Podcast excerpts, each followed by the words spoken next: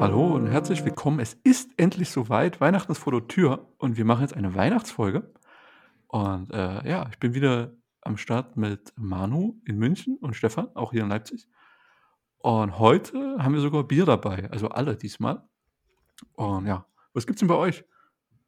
Ähm, bei mir gibt es seit langem, ich habe äh, seit, ihr wisst ja, ich habe seit Wochen kein Bier getrunken. Bei mir gibt es ein ganz klassisches Sternbock Export. Das ist der, der Leip, das Leipziger Liebling. Das werde ich mir jetzt aufmachen. Nice. Hm. Das dampft sogar so ein bisschen. Ja, Manu, was hast du denn Schönes? Bei mir gibt es heute aus meinem Adventskalender, ich bin ja verpflichtet, jetzt jeden Tag Bier zu trinken, kleine Biere, ne? das Landgang Brauerei Helle Aufregung. Hat eigentlich ein ganz cooles. Ich hab's schon offen, aber es sind 03er, deswegen ich werde mir nachher nochmal und dann währenddessen Ein anderes, ne? Genau, ein anderes. Was, was hast du, Sebastian? Ich habe das Altenburger Winterbier Limited Edition. Winterliches Spezialbier von Altenburger. Das Das ist toll, sich ich mach das mal auf. Ah, schade, hat Ah. nicht richtig geknallt. Ja, es hat nicht so geploppt. Bügelverschluss. Bügel Also meins schmeckt sehr gut. Es schmeckt äh, Prost zum Wohle. Meins schmeckt sehr, sehr pilzig. Ne? Sternburg schmeckt ja jede Charge anders. Ich habe die aktuelle vor uns erst gekauft. Ist das jetzt gut, dass sie alle anderen? Ist das dann, ist das dann glaubwürdig und authentisch oder ist das? ja, äh, dieses, also es, es ist, oder sagt das mir über. Qualitätskontrolle aus? Ach so, ja, verkosten ist halt schwierig. Die haben halt da nur, glaube drei Braukessel. Die können jetzt dieses Bier jetzt nicht großartig verschneiden. Also, wenn es mal anders schmeckt, schmeckt es anders. Ist aber immer gleich gut, schlecht, wie auch immer. Ja, wurde am, am 8.12., kann das sein? Das, ist das Ja, nicht das heute? kann sein. Dann ist Ja, es das- gestern abgefüllt und stand heute im Laden. War es ja ganz frisch. Komplett Wo frisch. steht denn das? Ich finde es Ja, halt hier ist unten immer ein in der Nähe von Flasche halt mindestens ne? haltbar bis zum bis Ende. Und hier steht so ein Herstellungs so ein Schlüssel. Okay. Ja, okay, das ich. Naja, auf jeden Fall schmeckt es sehr gut. Also, das Altenburger kann ich auch sehr empfehlen, sehr lecker. Muss ich beide mal ausprobieren. Ich glaube, Sterni hatte ich schon mal, aber. Ja, aber Stani hat nicht. garantiert mal. Stani gab es äh, gab's, äh, immer. Ich war immer der Anstifter. Sterni. ich überlege gerade, Leipzig, Leipzig hat eigentlich schon relativ viel auch an Bier zu bieten, ne? Ja, ja, wir haben relativ viele so kleine, so kleine Brauereien. Äh, zum Beispiel Sündebräu ist, ist sehr gut. Mhm. Äh, da sind die Flaschen relativ teuer. Die gehen so bei 2,80 los im Werksverkauf. Das ist so eine. Also man geht direkt bei denen hin. Also die Okay. haben da so eine Biergarnitur aufgebaut. Da stehen ein paar Kästen drauf, kann man sich mitnehmen und dahinter ist gleich das ganze Brauzeug. Also man Mhm. geht in die Brauerei und holt sich da was. Und da ist man dann für einen Kasten schnell mal 60 Euro los. Mit 20 Aber das Zeug ist sehr lecker. Okay. Nice. Das erinnert mich an das, was wir letztes Mal hatten, Stefan, das Kremer Brückenbier von Goldhelm. Oh, das war auch sehr lecker. Das ja. war sehr lecker, das ist auch äh, sehr teuer. Also, das ist sein Geld auch wert. Ähm. Ja. Und das ist dann aus Erfurt gebraut von der Goldhelm Schokoladenmanufaktur. Äh, die machen immer sehr cooles Zeug, sehr leckeres Zeug und sind jetzt auch tief im Biergeschäft mit drin. Stimmt, mal das war so ziemlich mein. War das mein letztes Bier? Ah, das war einmal an einem Freitag, das weiß ich noch. Aber dann. Stimmt. Das war, äh, als ich wieder da war. Sonst gab es ja so viel Nee, da Bier. warst in, du weg. noch. Naja, da warst ich du aber noch nicht weg, glaube ich. Keine war. Was Ahnung. davor oder danach? Oh, das Bier auf jeden Fall war gut, du hast es vergessen. Das ist gut. Nee, nee das, das war gut, das stimmt. Das, das war, Aber liebe Zuhörerinnen und Zuhörer, ne? Dieses Gose-Bier. Ich habe das einmal probiert. Oder wie heißt es? Nee, Gose ist Gose, eigene. ja. Oh mein Gott. Ne? Na, das ist halt Okay. Sauerbier, ne? Das ist Ist halt gut so, oder? Oh mein. Gott, gut oder oh mein Gott, Nee, schlecht? nee, nee, oh mein Gott, mir schmeckt es gar nicht. Also, aber ich bin Ah. auch zum Beispiel, ich bin kein Freund von, von so IPA-Sachen, ne? Da bist ja du anders, Stefan, ne? Du magst Was Ja, ist so IPA? fruchtige Sachen. IPA ist was? Gut. I Na, IPA. Pale Ale. Also, Ja, sorry. Pale Ale. Wenn ihr gleichzeitig redet, hörst du nicht. Stefan, bitte. Na, also IPAs sind so eher so fruchtigere Sachen, die so mal nach Ananas schmecken oder nach sehr, sehr fruchtig, sehr, äh, ich weiß gar nicht, ob es nach einem deutschen Reinheits ge- Nee, dann nicht. ist. Wenn da was anderes drin ist, ist halt schwierig. Aber du hattest mir doch mal im Bayerischen Bahnhof sowas mitgebracht. Das war Ja. sehr fruchtig. Das war im Sommer auch mal lecker. Dann war es bestimmt so ein, so ein IPA. Ja. Ja. Also zur Abwechslung ist es mal gut, sonst bin ich auch ein großer Anhänger des deutschen Reinheitsgebotes. Mhm. Wir hatten das ja vorher auch untergärige. Finde ich angenehmer. Obergärige sind auch nicht schlecht, aber eher untergärig bitte. Obergärig ist halt sehr süffig, ne? Das kannst du halt trinken wie so, naja, nicht wie Wasser, ne? Aber grundsätzlich finde ich, das geht leichter runter. Obergärig ist halt schon eher herb. Äh, untergierig, Nee, ist eher herb. Genau, ist Ja, eher ja. herbes Bier. Aber sonst ist immer nur drin Wasser, Hopfen und Malz. Ja. Und das war's. Und Hefe halt, ne? Vier Zutaten. Genau. Genau. Unterschiedlich geröstete. Ich habe einmal ein Bierseminar gemacht hier in München. Das war auch interessant, wie du über den Röstgrad quasi die, Mhm. die Helligkeit des Bieres regulieren kannst. Ne? Da kannst du ja von ganz hell bis ganz, ganz dunkel und in der Mitte gibt es dann so rötliche Biere und so. Das ist schon super interessant. Wir Ne? haben ja in der, in der Schule äh, eine Arbeit über Bierbrauen geschrieben. So eine Seminararbeit. Haben wir lange für diskutieren müssen, ob wir das machen dürfen, weil wir waren noch nicht 16. Dann waren wir irgendwann 16. Und sehr ausdauernd im Diskutieren. Und haben durften dann äh, quasi die Seminarfacharbeit äh, in Thüringen über das Thema Bier schreiben. Dann Bier gebraut und haben das dann verkosten lassen. Äh, bei der, bei der, äh, kurz vorm Abi, bei der Abschlussveranstaltung. Das war ziemlich witzig. Roch sehr lecker auf dem Hof. Also erstmal hat es gestunken, dann roch es irgendwann lecker. Und ja, dann hast du es in Flaschen abgefüllt, dann lässt es dann nachgären. Mhm. Und sagen wir mal, die Hälfte ist ungefähr was geworden. Der, die andere Hälfte hat halt nichts gegärt, da gab es dann kein, keine Kohlensäure drin, das war irgendwie ein bisschen trübe Plörre. Aber der Rest, der gegärt hat, der war schon, äh, schon lecker. Und dann war auch dann wirklich nur die vier Sachen drin. Und äh, war nicht schlecht. Er hat einen Heidenaufwand. Das Witzige. Fotos und, und schöne Aktion. Äh, eine Note, die mir im Abi nichts gebracht hat. Aber auf jeden Fall äh, viel Erfahrung und Übung in, im, bei, bei der Sache. Tu, was du für richtig hältst und woran du glaubst. Das ist eine Steilvorlage. Ich muss euch kurz eine Anekdote erzählen zu den Münchner Brauereien, weil ich es einfach so cool finde. Es gibt in München, also wenn du Münchner Bier brauchst, ne, dann ist, da haben die, sich die sechs großen Brauereien, Erdinger und weiß nicht, wie sie alle heißen, der Münchner Löwenbräu und so, die schon seit 150 Jahren existieren. Die haben sich den Begriff Münchner Bier schützen lassen. So. Und Münchner Bier kannst du dein Bier nur nennen, wenn du dein Wasser unterhalb von München beziehst. Dafür brauchst du aber einen Tiefbrunnen. Der kostet mal eine Million Euro. So. Und hier gibt es ganz in der Nähe von mir, so vielleicht 10 Kilometer Luftlinie, gibt es eine kleine Brauerei, Giesinger Bräu. Mega lecker. Die haben sich gesagt, okay, wir sind eine Familienbrauerei, wir können uns das nicht leisten, eine Million Euro in die Hand zu nehmen, um einen Tiefbrunnen zu bohren. Also haben die über Crowdfunding die Millionen zusammengesammelt und jeder, der das mitgecrowdfundet hat, hatte für, ich glaube, zwei Jahre lang konnte er seinen Anteil, also sein, sein Geld, das er eingebracht hat, in Form von Bier einlösen. Ne? Konntest du quasi in die Brauerei gehen, konntest ein Bier trinken. Ne? Und dann haben sie tatsächlich den Tiefbrunnen gebaut und das ist jetzt mittlerweile die siebte Brauerei nach 150 Jahren nur sechs, ne, die ihr Bier Münchner Bier nennen dürfen. Mega geil. Finde ich eine Cool, total also so. So die Markteintrittsbarriere einfach Brutal ganz hoch. clever äh, gelöst. Ja. Ja. Am Cool. Ende, am Ende des Tages finde ich das okay. Bier funktioniert ja genauso, ne? Bier funktioniert nicht über Patente oder irgendwas. Nee, da ist einfach hier Reinheitsgebot, Freunde. Das wurde, ist von 1200 irgendwas, keine Ahnung. 1500, 1500 17. irgendwas, genau. Genau. Reinheitsgebot und haltet euch dran, dann dürft ihr das Bier nennen. Punkt. Das ist auch eine spannende Sache. Ja, ein Münchner Bier sagen sie halt einfach, ja, okay, da muss das Wasser aus einer bestimmten Tiefe kommen. Genau. Finde ich, finde ich durchaus äh, okay. Ja, klar, aber kreativ, ne? Tue, was du für richtig hältst, was Sebastian gerade eben gesagt hat, ne? Der hat ja gesagt, hier, ich will aber Münchner Bier brauen und ich mache das jetzt. Mega geil, ne? Ja, Also aber, da, aber du siehst ja zum Beispiel gerade die tschechischen Biere, Mhm. äh, die hatten eine Zeit lang mal, die wurden halt in Thüringen hergestellt, in Weimar. In Weimar muss es eine große Brauerei irgendwo geben, groß industriell. Die haben so Tüski und den ganzen Quatsch hergestellt. Bestimmt drei, vier, fünf Jahre. Wir haben das Bier mal gekauft, es war günstig für Festivals, so. Aber irgendwann haben die Tschechen halt gemerkt, ja, okay, da, ist, da verdienen wir kein Geld, ne? Mit zwei Liter PET-Flaschen, ist schön. Das kaufen die, die Assis und die Jugendlichen, die auf Festivals fahren. Äh, bis sie jetzt wieder dazu gekommen sind, nee, wir, wir produzieren, wir sagen, das Tüski, das kommt nur von da und da. Oder Carlsberg, vielleicht Mhm. das, was, noch, was man am ehesten kennt. Carlsberg ist ja wieder zu einem veritablen Bier geworden, also Importbier.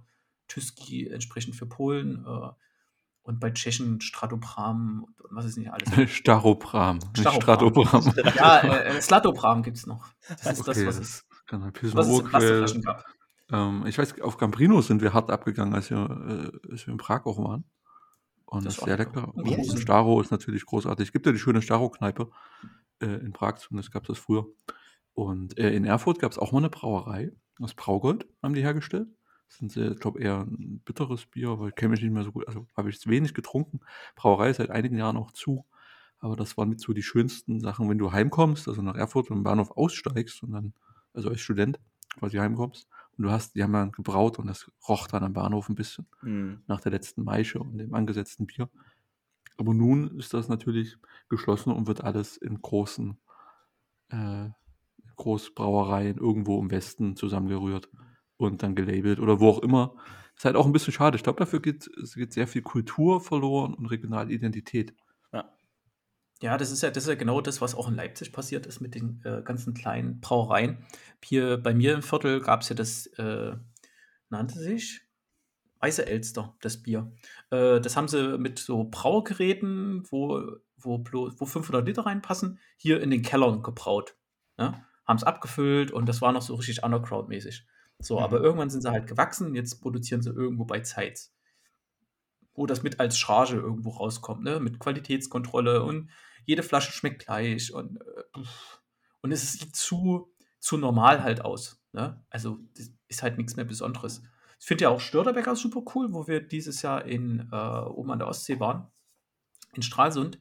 Die haben ja dort so eine alte Brauerei von, von Strahl, Stralsunder Bier äh, aufgekauft gehabt und haben die super modern halt gemacht und, und Störtebecker ist halt mega. Ne? Also sie haben da eine richtige Story, äh, haben dort coole Craft-Biere, haben daneben gleich so einen so Shop, wo man jeden, jeden Quatsch kaufen kann, äh, so ein Eisbock und, und so lustige Sorten. Und das ehemalige Direktorenhaus, was direkt davor ist, haben sie halt saniert, ist eine Gaststätte geworden und äh, das finde ich eigentlich ganz, ganz cool, wenn, wenn halt, wenn man ein bisschen mehr davon mitbekommt, ne? Wie halt Leute in die Toskana auf so ein Weingut fahren, dort irgendwie das schöne Wetter genießen, gucken, ah, hier wird der Wein also hergestellt und nehmen sich so Wein und Olivenöl Mhm. halt mit. Und so kannst du da hinfahren und kannst sagen, ach cool, die Brauerei, äh, gehst dort was essen, gehst dann noch in diesen Markt und, und, und hast so ein bisschen diese Story halt mit, ne? Sonst steht es halt als Produkt im, im, im Supermarkt, wie ein Shampoo. Interessiert es mich, wie Shampoo hergestellt wird? Hm, Eher nicht. Ne? So greifen sich die Leute in Kassen Bier und mir doch egal, wo mein Reutnitzer herkommt oder mein, was gibt's denn so, Becks. Das wird aus irgendeiner so einer riesigen. Fabrik kommen wahrscheinlich. Ja, also ich habe nicht viel, also Becks habe ich keine guten Erinnerungen dran. Ähm, aber das finde ich ja dort spannend. Es gibt da Sachen, die erzählen eine Geschichte und machen eine Nische auf und äh, die du dich auch gerne begibst. Also so finde ich es bei der Goldhelm äh, Schokoladenmanufaktur. Der hat irgendwie ganz klein angefangen, irgendwann noch 2008 oder so, sind immer weiter gewachsen und extrem glaubwürdig und haben auch viele Projekte gestartet, holen das selber aus einer Plantage irgendwas aus Südamerika raus, eine Kooperation gestartet, die Schokolade, holen sie da halt her und du kaufst halt mehr als nur ein Produkt, Ja. du kaufst halt das, warum sie das tun, ja, sind wir gerade bei Simon Sinek. Ähm, aber das ist halt auch sehr glaubwürdig und, und das zieht auch Leute an. Und mal was Alkoholisches zu sagen, in, in Flensburg gibt es ein paar äh, Rumbrennereien. Also Flensburg war eine große Rumstadt, aus der Westindien-Kompanie auch gekommen. Und dann gibt es noch zwei Häuser, die machen das. Einmal Weinhaus Brasch, die holen sich das und schneiden, glaube ich, auch selber zusammen. Das ist auch eine, naja, ich glaube, ein relativ, relativ großes Familienunternehmen, aber ganz, ganz cool, ein gutes Zeug. Und noch eine ganz kleine äh, Brennerei, ähm, Johansen rum. Da war ich schon bei einer Führung. Das ist wirklich ein ganz kleines Unternehmen, so ein kleiner alter Hof mitten in der Innenstadt.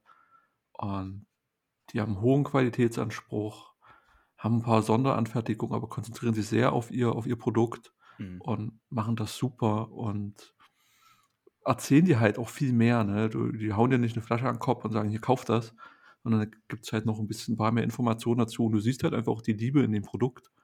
Womit das gerade Liebe sagt, dass bei Goldhelm schreiben die immer drauf bei der Zutatenliste und Liebe. Und die gestalten auch die Verpackung sehr, sehr schön. Und du siehst, dass diese, diese Hingabe zum Produkt, das ist eigentlich cool. Und das ist vielleicht auch eine Möglichkeit, um sich gegen die Großglobalisierung oder gegen die großen Konkurrenten ein bisschen äh, abzusetzen. Es ist, muss ja, müssen ja nicht alle Produkte, die man konsumiert, müssen quasi so mit Liebe und bla sein, ne? Aber so ein paar finde ich halt auch schön, weil gerade die Hersteller gehen, gehen da halt mit so einem Ansatz ran, die sagen halt, okay, wir gucken erstmal, wie kriegen wir das in einer, in einer hohen Qualität irgendwie hergestellt und dann gucken sie, na, wie kriegen wir es denn irgendwie skaliert, dass wir das zu den Leuten halt bekommen. Ne? Und Industrie funktioniert ja immer andersrum. Äh, da ist erst Skalierung und dann schrauben sie irgendwie an der Qualität, dass, ne, dass wir immer wirtschaftlicher halt werden. Und da kommt dann irgendwie, keine Ahnung, ich habe da immer dieses Beispiel im Kopf in Kalifornien, äh, wo, also die haben, die stellen ja viel Wein her, ne, für die Welt. Und wie stellt man sich Wein vor? Es wird irgendwie gepflückt und da sind irgendwie, trampeln da Leute mit Füßen rum und dann kommt das in die Presse und dann liegt das ewig in, in Holzfässern und dann wird er noch verschnitten und Schwefel, dass das nicht schlecht wird und bla. Und dann hast du irgendwann eine Flasche Wein. So, dort waren die Leute auf einmal schockiert. Das wurde so geerntet, die Pflanzen wurden dabei halt sichtlich, haben da Schaden genommen. Dann ist das alles in eine riesengroße Sortierung gekommen, wo Mexikaner nochmal nachsortiert haben. Das war das Erste. Dann sind sie in riesige Pressen gegangen. Dann haben sie das Zeug einfach in riesige Edelstahltanks gekippt, haben da geschreddertes Holz reingeworfen hm. und haben das da halt äh, so ein bisschen erhitzt und haben es rotieren lassen, noch Chemikalien zugegeben, haben das dann abgefüllt und haben es verkauft. Ne? Und als die Leute das dann gesehen haben, haben sie so, ja, aber das, hä? So, und das macht halt auch viel kaputt. Ne, wenn du ja. dich, sobald du dich bei einem Produkt dafür interessierst, wie es hergestellt wird, ist jedes industrielle Produkt halt irgendwie kaputt, ne? Wenn es dich interessiert, wo dein T-Shirt herkommt oder wo dein, ja. was weiß ich, herkommt. Ich habe mir zum Beispiel jetzt einen Pullover bestellt, äh, der fair und weiß, also wirklich hergestellt ist, wie es hergestellt ist, ne? Es kommt aus Portugal, der kostet dann halt 1000, äh, 1000 Euro. 1000 Euro. 1000 Euro, nein, 100, 149 Euro, ne? Und da werden viele sagen, Alter, für einen scheiß Hoodie, äh, 149 äh, Euro, hm, ist vielleicht ein bisschen, gut, er ist limitiert und was Besonderes, aber am Ende des Tages, sobald es dich interessiert, wirst du nicht mehr so zu diesen Standard-Dingern gehen. Und das Problem werden, werden oft dann, auch wenn wir schon mal bei den Sachen sind, ganz oft werden, werden so Marken wie Levis oder irgendwas, werden ein riesengroßes Problem einfach halt haben. Ich finde das so toll, wenn man die Leute erlebt, wenn sie dieses Produkt herstellen. Also bei der Schokoladenwerkstatt, die Leute sind glücklich in dem Laden, die verkaufen das total überzeugt. Das ist eine ganz tolle Atmosphäre, wenn du den Laden betrittst. Und zum ersten Mal ist mir das aufgefallen, als ich hier in Leipzig beim Instrumentenbauer war, bei Martin Hurtig in der Gießerstraße. Und der hat eine äh, Mandolin- oder Lautenwerkstatt und da war noch ein Violinbauer mit drin. Das ist eigentlich nur ein alter Klassenraum, weil das in der alten Schule in der Gießerstraße ist. Aber da hängen nur Instrumente an der Wand und irgendwelche Holzsammlungen und eine völlig krasse Werkstatt. Und er hat so eine Ruhe und Zufriedenheit und Glück ausgestrahlt. Das mhm. war so schön in diesen, die zehn Minuten, die man da drin war und sie hat was irgendwas erklären lassen oder was reparieren lassen. Aber man hat dann gesehen, wie gerne er das tut. Und ich glaube, das ist auch ganz wichtig, dass du als Mensch stolz auf deine Arbeit bist. Und wenn du Wein herstellst, ist es schön, wenn du Kontakt zum Produkt hast, also Kontakt zur Traube. Wenn du, wenn du ein Brot backst oder wenn du einen Kuchen backst, was vielleicht normaler ist, dann spürst du in der Hand, wie sich der Teig verändert. Beim Kneten und so weiter. Und, und das sind schon Sachen, ich glaube, das ist was Natürliches, was den Menschen auch viel gibt. Und durch Industrialisierung hat man da sehr, sehr viel Bindung auch einfach zerstört. Das ja. hat so John Steinbeck einen Teil beschrieben in seinem Buch Früchte des Zorns, äh, was ja in 30er Jahren spielt und wo es auch viel um Industrialisierung geht und wie Leute dann in, nach Kalifornien flüchten und als Flücker ausgebeutet werden. Also sehr, sehr cooles Buch. Eine krasse Geschichte dahinter, basiert auf der Wahrheit. Und da sieht man, kommen wir aber mal zum Nachdenken, was, was bin ich als Mensch? Ich bin ein Teil von Natur und ich möchte ja ein Stück davon auch erleben. Und deswegen gibt es vielleicht auch den Trend zum Home Farming. Ich zu Hause Tomaten anbaue und Salat. Das einfach schön finde, wie das wächst und zu sehen. Und ich habe eine Beziehung dazu. Das ist natürlich alles esoterischer Quatsch, kannst du mir kannst du auch sagen. Aber irgendwie ist es auch schön. Also ich finde es gar nicht so esoterisch, weil du hast ja, ich, ich, ich finde, uns ist da ja wirklich was verloren gegangen, ne? um es mal wieder in die Industrierichtung zu ziehen überleg doch mal, was haben wir denn heute? Ne? Ob du hochautomatisierte irgendwas Industrie hast oder ob du Software baust, du machst es heute mhm. einmal. Ne? Du hast heute nicht mehr, okay, jetzt haben wir hier ein Band, da stehen zehn Leute und dann habe ich mal einen Optimierer, der steht da mit der Stoppuhr und wie können wir denn was machen? Nein, nein, nein. Du musst heute mit sehr viel Liebe einmal das machen und, und dann kannst du es halt vervielfältigen. Ne? Aber jetzt eine Vervielfältigung nicht aus, aus der Industrialisierungs- aus den klassischen äh, Industrialisierungsprozessen raus. Naja, Manufaktur. Es gibt Manufaktoren. Zur Erklärung, Sebastian hat das kurz reingeschrieben. Ich habe ich, Genau, ich habe mich gerade dran, genau, hätte ich auch sagen können. Ich habe interessiert, äh, äh, daran erinnert, wie du immer gesagt hast, äh, wir müssen eine Manufaktur sein. Wir müssen eine, ich will eine IoT-Manufaktur oder was auch immer du da erzählt ja. hast. Naja, wenn, also, wenn, guck mal, das Moderne ist heute, man geht in Iterationen vor. Und warum soll ich denn nicht in Kleinserien vorgehen? Ich habe heute auf, äh, den folge ich seit heute auf LinkedIn, äh, die machen, die überwachen irgendwas. Irgendwas machen die mit IoT und die überwachen irgendwas. Ich habe es leider vergessen. Und habe mich aber über ihre Bilder gefreut, weil es exakt so aussah wie das, was wir gemacht haben. Die machen halt Kleinserien. Verbessern ein bisschen Kleinserien. Klar kannst du es irgendwann größer machen, aber deine ersten Iterationen wären halt 50, 100, 500 werden halt einfach Kleinserien sein. Ne? Und damit bist du wesentlich flexibler, gerade am Anfang. Wenn sich deine Idee durchgesetzt hat, ehe du dabei bist, dass du wie Apple jedes Jahr ein neues Telefon rausbringen kannst oder ohne Ende Mengen und Industrie drauf werfen kannst. Okay, aber seid doch zufrieden damit. Also Manufaktur ist doch gar nichts, ist doch gar nichts Schlimmes. Im Gegenteil, du siehst bei einer Manufaktur, sei es jetzt im Digitalen oder halt auch im, Weinbau oder woanders, ne, du siehst, was du getan hast. Und ich glaube, das ist was, was in der Industrie extrem verloren gegangen ist. Sondern der Arbeitsplatz, machen wir es mal ganz plastisch, der sieht jeden Tag in etwa immer gleich aus. Du sitzt am Schreibtisch, hast deinen PC offen, machst irgendwas, ne? Aber der Bäcker, ne, der sieht, der backt morgens das Brot, steht in der Backstube, verkauft das Brot, abends ist das, der Laden leer, ne? Klar, backt er vielleicht am nächsten Tag wieder Brot, aber dieses Brot, das er da gemacht hat in dem einen Tag, ist wie dein Bier zum Beispiel, Stefan, ne? vielleicht aus einer anderen Charge. Das ist einfach schmeckt oder ist einfach ein anderes Brot. Und das muss man jetzt aber auch ehrlicherweise sagen, da steckt gerade viel Romantik drin, da der Bäcker häufig ja. auch einfach industrialisierte Prozesse durchführt. Und das ist leider, das ist leider, äh, leider so. Und ja. ähm, da wünsche ich mir eigentlich auch mehr einen Schritt zurück, weil ich glaube, also man muss mal ehrlich sein. Ich glaube, vor, vor 100 Jahren gab es deutlich mehr Bäcker in den Städten. Ja. Gab es an jeder Straße gab es einen. Mhm. Und er hat sich drum gekümmert.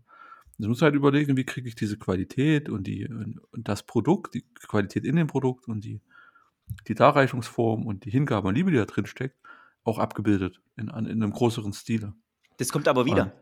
Also hier in, in, ja. in, München, in München ist es schon so, da gibt es wirklich mittlerweile viele, also jetzt im letzten Monat habe ich zwei neu in der Innenstadt gesehen, so Art Brotliebe. Ne? Also das sind, das sind keine Ketten, ne? das sind kleine Bäckereien, Manufakturen. Gut, da kostet, wie bei dir, Stefan, der Pulli 150 Euro, kostet halt das Brot nicht 2 Euro, sondern halt 6 Euro für ein Leib, ne? was schon super viel ist. Ne? Aber du weißt halt, okay, das ist halt noch selber gemachtes Brot. Ne? Die stehen da morgens um zwei auf, machen das Brot mit guten Zutaten, kriegst du auch eine Zutaten, quasi eine Übersicht direkt an der Theke und so. Das ist dann schon, aber da kommt man dann auch wieder sagen, ja, Mai, aber das können sich ja nicht alle leisten. Stimmt schon, klar, ja.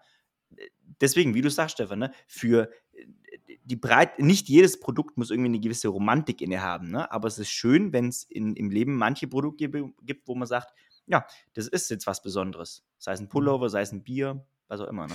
Die, das, das Ding ist halt auch, was ich jetzt bei dem Gedanken des, des Bäckers halt gut finde. Der Bäcker der kann jetzt nicht auf Qualität scheißen, ne? Der muss halt einen gewissen Rahmen halten. Aber was macht denn Industrie? Industrie will ja nicht, Industrie will durchschnittlich eine hohe Qualität halt haben. So, der Bäcker hat aber den Vorteil, dass er halt in seiner Qualität extrem variieren kann, weil der hat die Verkäuferin, die steht da, ach, sorry, unsere Brötchen sind heute ein bisschen dunkler geworden, ein bisschen, die verkaufen es aber trotzdem, ne? Also, die Leute haben ja auch nicht den Anspruch, ähm, das zu machen. Und, und je, je, kürzer der Kontakt zu deinen Kunden ist, auch diese, diese Direktheit. Da habe ich zum Beispiel die Tage gemerkt, DeFi-Chain-Netzwerk, Netzwerk, ne? die haben irgendwelche Updates halt gemacht und dann war noch ein Bug in der, in der Blockchain und alle Masternodes hatten ein Problem. Ja, okay, aber das Netzwerk oder die Vernetzung über Twitter, die ist so groß, dass man so eine Qualitätseinschränkung dort einfach kurz informiert und das ist für alle völlig okay. Das hat aber die Industrie nicht mehr, weil irgendein Zulieferer baut was, irgendjemand macht Marketing und ein Dritter verkauft das über ein Vertriebsnetz und da muss alles immer in der gleichen Qualität sein und muss, darf keiner Variabilität äh, äh, unterliegen und äh, lässt damit auch viel Potenzial halt auf der Strecke. Und ich glaube, neue Ansätze äh, machen sich das zunutze. Ja. Äh, ich würde gerne cool, dass mit dem Diffie-Chain, ich muss nochmal einen Schritt zurückgehen. Ich hatte mal ein Gespräch mit jemandem geführt, der war der Meinung, dass in der Industrialisierung, in der industriellen Fertigung eine höhere Qualität steckt als im Handwerk. Das ist etwas, was ich absolut nicht teile. Und ich glaube, durch, durch die industrielle, industrielle Produktion geht viel Handwerkskunst einfach verloren. Also, also mein Großvater war Bäcker und Konditormeister und wenn man sieht, was der in seiner, seiner Prüfung gemacht hat, als Konditorprüfung 1950, und er hat gelernt dann irgendwie in 30er Jahren, was die da für Kunstwerke an Torten erstellt haben, mit der Hand. Mit einfachen, so mit Spatel und keine Ahnung, mit irgendwelchen Zahnstochern und so kleinen Holzstäbchen, haben die dann so aus Zucker Schwäne und Hasen und was auch immer geformt. Das sind wunderschöne Fotos. Und das kriegst du heute vielleicht aus dem 3D-Drucker noch hin. Aber da musst, siehst du mal, wozu eine menschliche Hand und ein Mensch in der Lage ist. Und das kann Industrie noch lange nicht und soll es vielleicht auch gar nicht können. Aber ich fand die, die Sichtweise spannend, dass jemand sagt, naja, Industrie, die haben halt Standards und die sichern die Standards und im Mittel ist das auf jeden Fall besser. Und das hat mich sehr, sehr irritiert, weil ich glaube schon, ich vertraue dann der einen Person mehr, die das macht, weil ich vertraue dir ja, Manu oder Stefan, dass ihr das da gerade ordentlich macht, was ihr tut. Sonst verkauft ihr mir das nicht. Standard, also äh, äh, Industrie kann natürlich schon hohe, hohe Qualität. Ne? Also das ist kein, kein äh, Hate gegenüber der Industrie. Was Industrie kann, die kann dir voll das Skalierungsproblem lösen, äh, wenn dein Produkt äh, dann irgendwann mal in großen Mengen verfügbar sein muss. Ne? Funktioniert so lange, bis halt irgendein Tanker in irgendeinem Kanal quer steht oder wir irgendeine Chipkrise haben und, und halt ein kleines Zahn, Zahnrädchen nicht mehr funktioniert. Ich bin ein totaler Freund von solchen Spielen, wo man Förderbänder baut und ganz viele Teile in so einer Fabrikhalle und in der Fabrik wird irgendwas gebaut. So, und da klemmt es an einer Stelle und schon kannst kein Auto mehr bauen. Oder, ja. oder keine Ahnung, ein Fehler in der Software und VW hat dann erstmal alle Parkplätze in Chemnitz gemietet und die voller ihre neuen Autos gestellt, die sie nicht verkaufen konnten, weil der Softwarefehler drin war. Und dann sind tagelang da Techniker von Auto zu Auto gerannt und haben das Update aufgespielt, dass sie die Autos ausliefern können. Das ist ja auch ein spannender Punkt. Beim Handwerk ist ja gar nicht das Ziel, dass du Massenproduktion machst. Du hast, du hast eine gewisse Käuferschaft und die möchtest du bedienen, aber du hast ja nicht den Plan, äh, die Welt mit deinem Brot zu versorgen oder mit deinem Scheiß zu versorgen. Und das ist halt auch ein anderer Anspruch, also eine andere Form von Zufriedenheit. Und das ist halt auch was, dass man sagt, okay, sei doch mal zufrieden und du musst ja nicht du das super durchoptimieren und, und alles, alles, jedes, jede Optimierung daraus quetschen, die es da gibt. Aber jetzt kommen wir ja auch in Zeiten ein bisschen des Fachkräftemangels und da muss sich ein Handwerk rein aus Personalmangel Gedanken auch ein bisschen über Skalierung machen. Ne? Der Bäcker hat sich ja, hat ja immer über Jahrhunderte sein Zeug da optimiert. Aber wie willst du den Klempner skalieren? Das geht nicht. Naja, ein Heizungsbauer, einen Maurer, vergiss es. Naja, also, naja, du kannst halt, du kannst halt Baustellen schon moderner machen. Also, wenn du dir heute mal eine normale Baustelle anguckst, die kannst du schon moderner machen. Äh, wir, haben, wir haben den Kumpel, wo wir die Kletterhallen noch offen hatten, war da regelmäßig mit Klettern. Da kam er mit seinem Montagewagen. Der ist so Elektroinstallateur äh, für, naja, etwas aufwendigere Sachen so. Und da fängt es schon an, den Leuten vernünftiges Werkzeug einfach zu geben. Äh, mhm. Vernünftiges Zeug zu geben, mit dem man gut arbeiten kann. Ne? Nicht, wo du halt irgendwie frustriert bist und, und alles irgendwie nicht, nicht, nicht passt, sondern wirklich Zeug so zu nehmen, dass man es auf der Baustelle gleich, gleich verarbeiten kann. Oder halt den Mut zu haben, auch mal Kleinserien zu machen. Das ist ja das, wo man, wo man Firmen immer ermutigen muss, zu sagen, ja, ihr macht ein Prototyp, macht doch mal 10, macht doch mal 20, ist doch jetzt von den Kosten. Geht zu Kunden, probiert es aus, macht's, tut's. Klar, da ist in Deutschland die Gesetzgebung auch schwierig, ne? Du musst da, hältst da deine Hand dafür äh, ins Feuer. Aber jetzt musst du dann halt einfach, ja, das ist halt ein unternehmerisches Risiko. Ja, Was Tamondo zum Beispiel schön gezeigt hat, wenn ich, sorry, wenn ich kurz unterbreche, Steffen, weil das passt gerade gut. Du hast gefragt, wie man, wie man zum Beispiel so Maurer oder sowas skaliert, Sebastian. Ne? Termondo hat zum Beispiel Heizungsbau skaliert, also was super äh, quasi eigentlich spezifisch ist. Ne? Irgendwie willst du eine neue Heizung und Termondo hat es so gemacht, die haben gesagt, okay, was hat ein Heizungsbauer für ein Problem? Der hat extreme Spitzen im Jahr. Ne? Im Sommer will keiner einen Heizungsbauer und im Winter will jeden, jeder einen Heizungsbauer, so gefühlt. Ne? Obwohl man eigentlich meinen könnte, dass Leute ein bisschen vorausschauen und sagen, gut, dann lasse ich mir die Heizung im Sommer einbauen, wenn halt Sommer ist. Ne? So. Aber da kommt die Spitze über die Wintermonate und dann ist im Sommer wieder nichts. So. Und der Mondo hat gesagt, okay, wir haben deutschlandweit einen Verbund an Heizungsbauern, der exklusiv für uns arbeitet. Du als Kunde gehst zu Tamondo und sagst, Grüß Gott, ich hätte gerne eine neue Heizung. Und Tamondo sagt dir oder weist dir einen Heizungsbauer zu. Und dadurch dass die Heizungsbau jetzt nivelliert sozusagen, weil Tamondo auch aktiv beworben hat, im Sommer Heizungen einzubauen, ne, konnten die quasi über das ganze Jahr mehr oder weniger die Kurve fahren, diese halt, also höhere Auftragslage bei seitens der Heizungsbauer, die konnten mehr Leute einstellen, haben das dann auch gemacht, ne? Und sozusagen das ganze Marketing und Kundenkontakt haben sie outgesourced an Tamondo, aber eine feste, feste Beziehung zu Tamondo. Und das ist schon auch eine, eine Form der Skalierung, ne? Also fand ich super interessant eigentlich, ne? Weil das ist. Ja gut, da, dann, ich kenne den Fall nicht, ne? Kann mhm. schon sein, dass das eine gute Idee ist. Ich baue eine Heizung ein, wenn die alte Heizung kaputt ist. Ja, Richtig, du bist Vermieter, ja. du musst dich darum kümmern, dass da warm Wasser ist und eine warme Heizung ist. Kann auch im Sommer mal 12 Grad werden, dann muss jemand heizen. Mhm. Das ist deine Pflicht, dass das Ding da ist. Mhm. Und die Challenge ist trotzdem, dass du den Klempner findest, der Zeit hat, sich darum zu kümmern. Aber das macht dass du einfach, einfach Menschen hast, mhm. die sowas bauen, weil das ist nun mal ein Handwerk. Das kriegst du nicht anders hin. Und dann bist du vielleicht noch eine Altbauwohnung. Mhm. Am besten hast du noch jemanden, der die, der die, äh, die Rohre kennt und dann weiß, was in der Wand los ist, weil du weißt es vielleicht gar nicht. Klar, und da ja. reden wir ja gerade über ganz andere Skills. Es ist ja nicht überall so, eine- so, so eine Plattenbau oder so ein Neubau, wo alles gleich ist. Großer, wir haben einen ganz großen Altbaubestand in Deutschland. Ja. Keine Ahnung, ob Thermono sich das anguckt. Mir fällt gerade so ein Startup ein aus Schweden, was kein Startup mehr ist, äh, die auch mal gesagt haben, wir optimieren die Heizungskurven für, äh, für Energieverbrauch. Und deren Zielgruppe war ziemlich klar, die wollten bitte in Plattenbauten rein, weil die alle gleich sind. Mhm. Die hatten keinen Bock auf den anderen Bestand. Das ist völlig logisch. Für deren Geschäftsmodell macht das total Sinn. Aber ja, das ist halt auch sehr eingeschränkt und, und ein großes Versprechen, aber für viele findet es einfach, kann es einfach nicht realisiert werden. Natürlich, viele Skills gehen verloren. Das ist so, ja. Ich meine, früher gab es irgendwelche Menschen, die haben mit Hanf Dichtungen gemacht für irgendwelche Rohre, ja. Äh, Heute hast du halt Gummidichtung. So. Äh, Man muss, finde ich, finde ich, auch unterscheiden, gibt es Methoden und Traditionen, die, die bewahrenswert sind, und ich will mir da gar nicht anmaßen, das zu bewerten, aber zum Beispiel das Thema mit Abdichtungen. Ja, man kann Rohre mit Hanf abdichten. Und früher gab es große Hanfereien, die haben Hanf hergestellt, um diverseste Dinge abzudichten. Ich habe noch Hand von Rohren runtergepult, ich weiß. So, Ich war noch, äh, äh, als Kind hat man da rumgespielt. so. Und heute gibt es halt andere Arten der Dichtung. Ne? Das heißt, diese ganzen Hanfdichtungen gibt es vielleicht schon noch, aber die werden nicht mehr in dem Umfang benötigt. Und jetzt ist die Frage, ist das jetzt, ist da was verloren gegangen, was, dem man nachtrauern sollte, oder das eigentlich gar nicht so schlimm ist, ne? Und das, das muss wahrscheinlich jeder für sich dann entscheiden. Aber ja.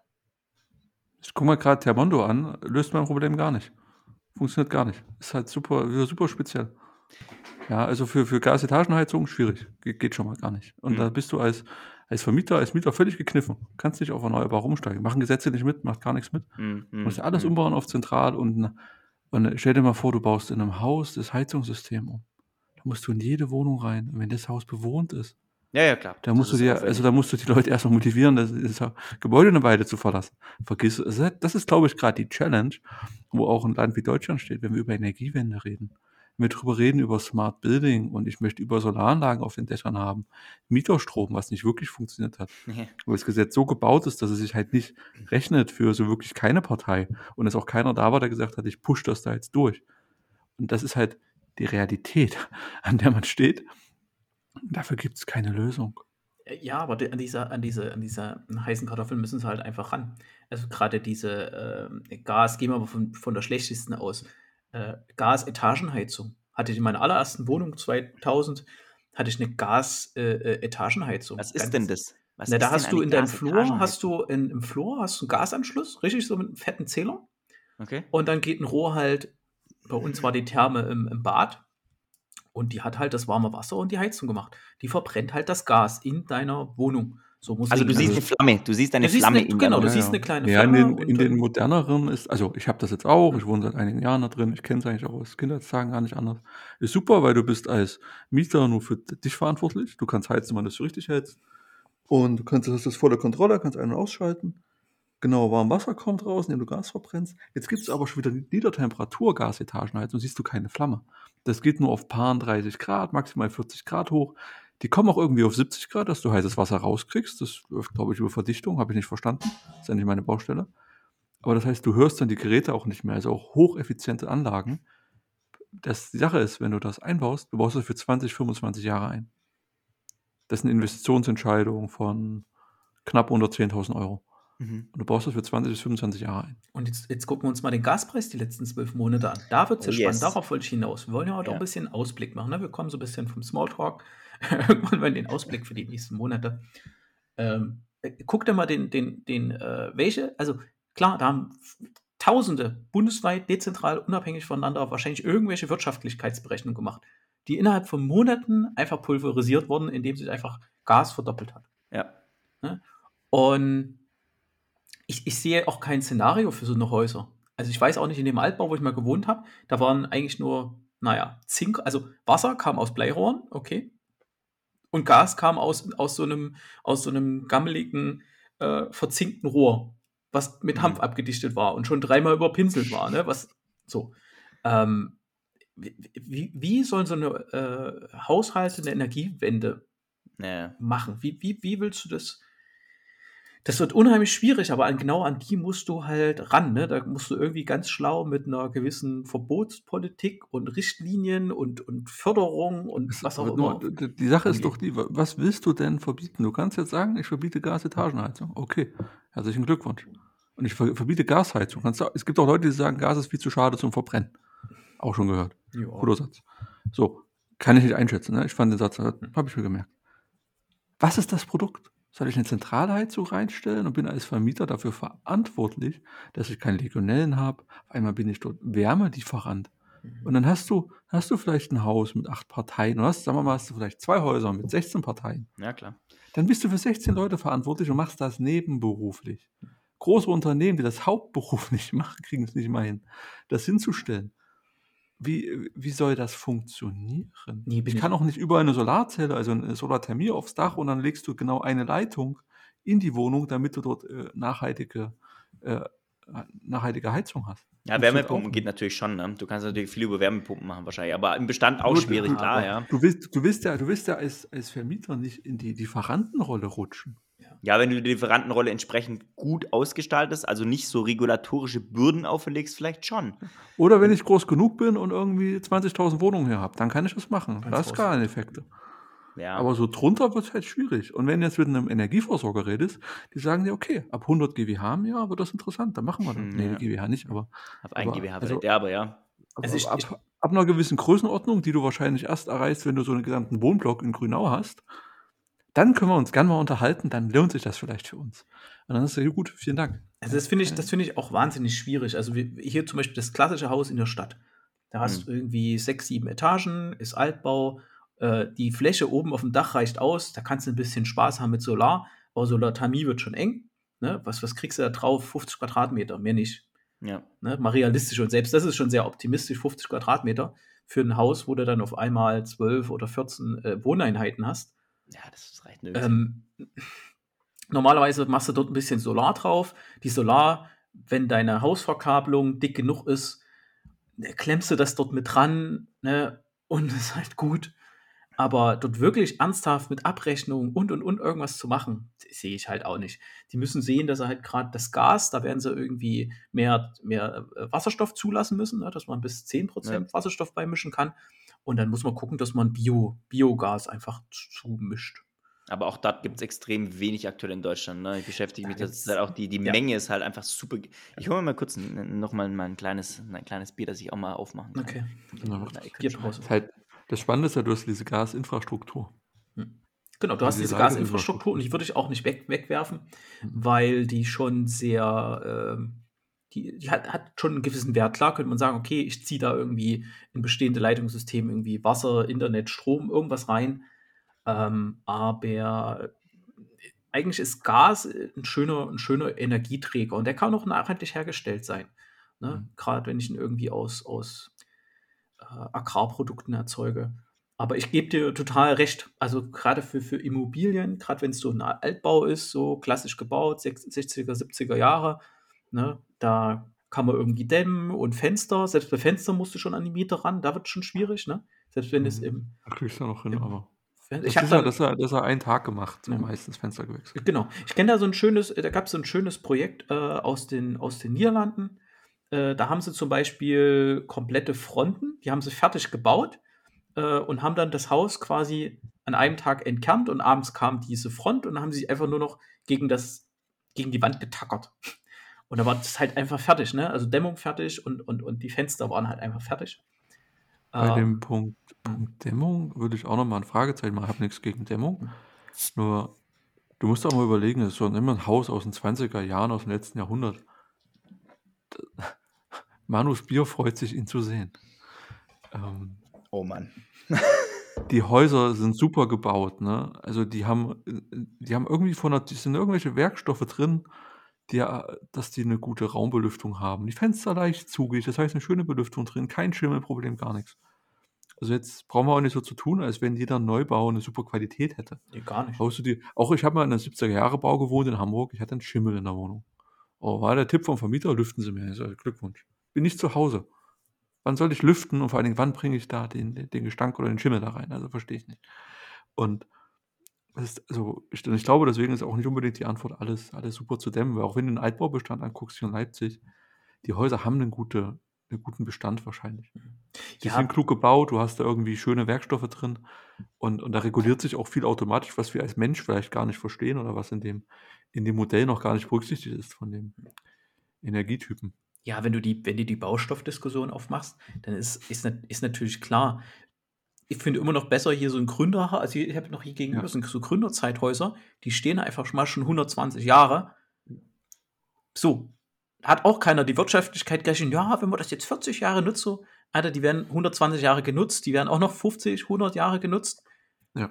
Äh, es sind aus Sandstein mit schönen Verzierungen und kleinen Balkons und Ziegel und Und da jetzt einfach lieblos eine, eine Dämmung vorzuknallen äh, genau. und, und die komplett zu isolieren und dann Ja. vielleicht passiert da diese, diese, diese Inhouse-Chemie, Belüftung, was auch immer da drin abläuft, funktioniert dann nicht mehr. Dann ist halt einfach schade. Du zerstörst dir ganz viel. Ja, das ist das Klassik, was hier, Klassische, was hier in den 90er Jahren passiert ist. Ne? Die haben Altbauten genommen, haben so Plastefenster eingebaut, so eine weißen. Hm? Und ja, dann ist der ganze Quatsch halt weg, weggeschimmelt. Ne? Also ich bin ja auch deshalb dann aus dieser meiner ersten Wohnung da ausgezogen. Also die war unheimlich billig. 75 Euro bezahlt für 120 Quadratmeter. ähm, und äh, wir, wir mussten dann einfach ausziehen, weil das war genau so eine Sanierungsleiche. Die haben das Haus genommen, die haben die Fenster halt rausgebrochen und äh, oh, jetzt ist Manu wieder da. Zum Glück hat er das mit der Miete nicht gehört. Da wäre der Münchner Was umgefallen. ist mit Miete? Was, wie, wie teuer meine erste Wohnung war. Wie teuer- 100, Rat mal, 120 Grad- Quadratmeter. 100 Genau, rat Ja. mal. 120 Quadratmeter wo? Leipzig. Ja, Nee. Leipzig. Leipzig. Leipzig 120 City, oder? Ähm, ja, Südvorstadt. Südvorstadt, oh, ganz nobel. 102, also du, du warst alleiniger Mieter, du hast ja nicht, war keine WG. Ja, ne, war eine WG. Ich habe mit jemandem zusammen gewohnt, aber äh, wir haben halt Die. Miete bezahlt. Ja, genau. Okay, 120 Quadratmeter in der Innenstadt oder? Wir hatten zwei, wir hatten zwei Bäder und wir hatten zwei Eingangstüren.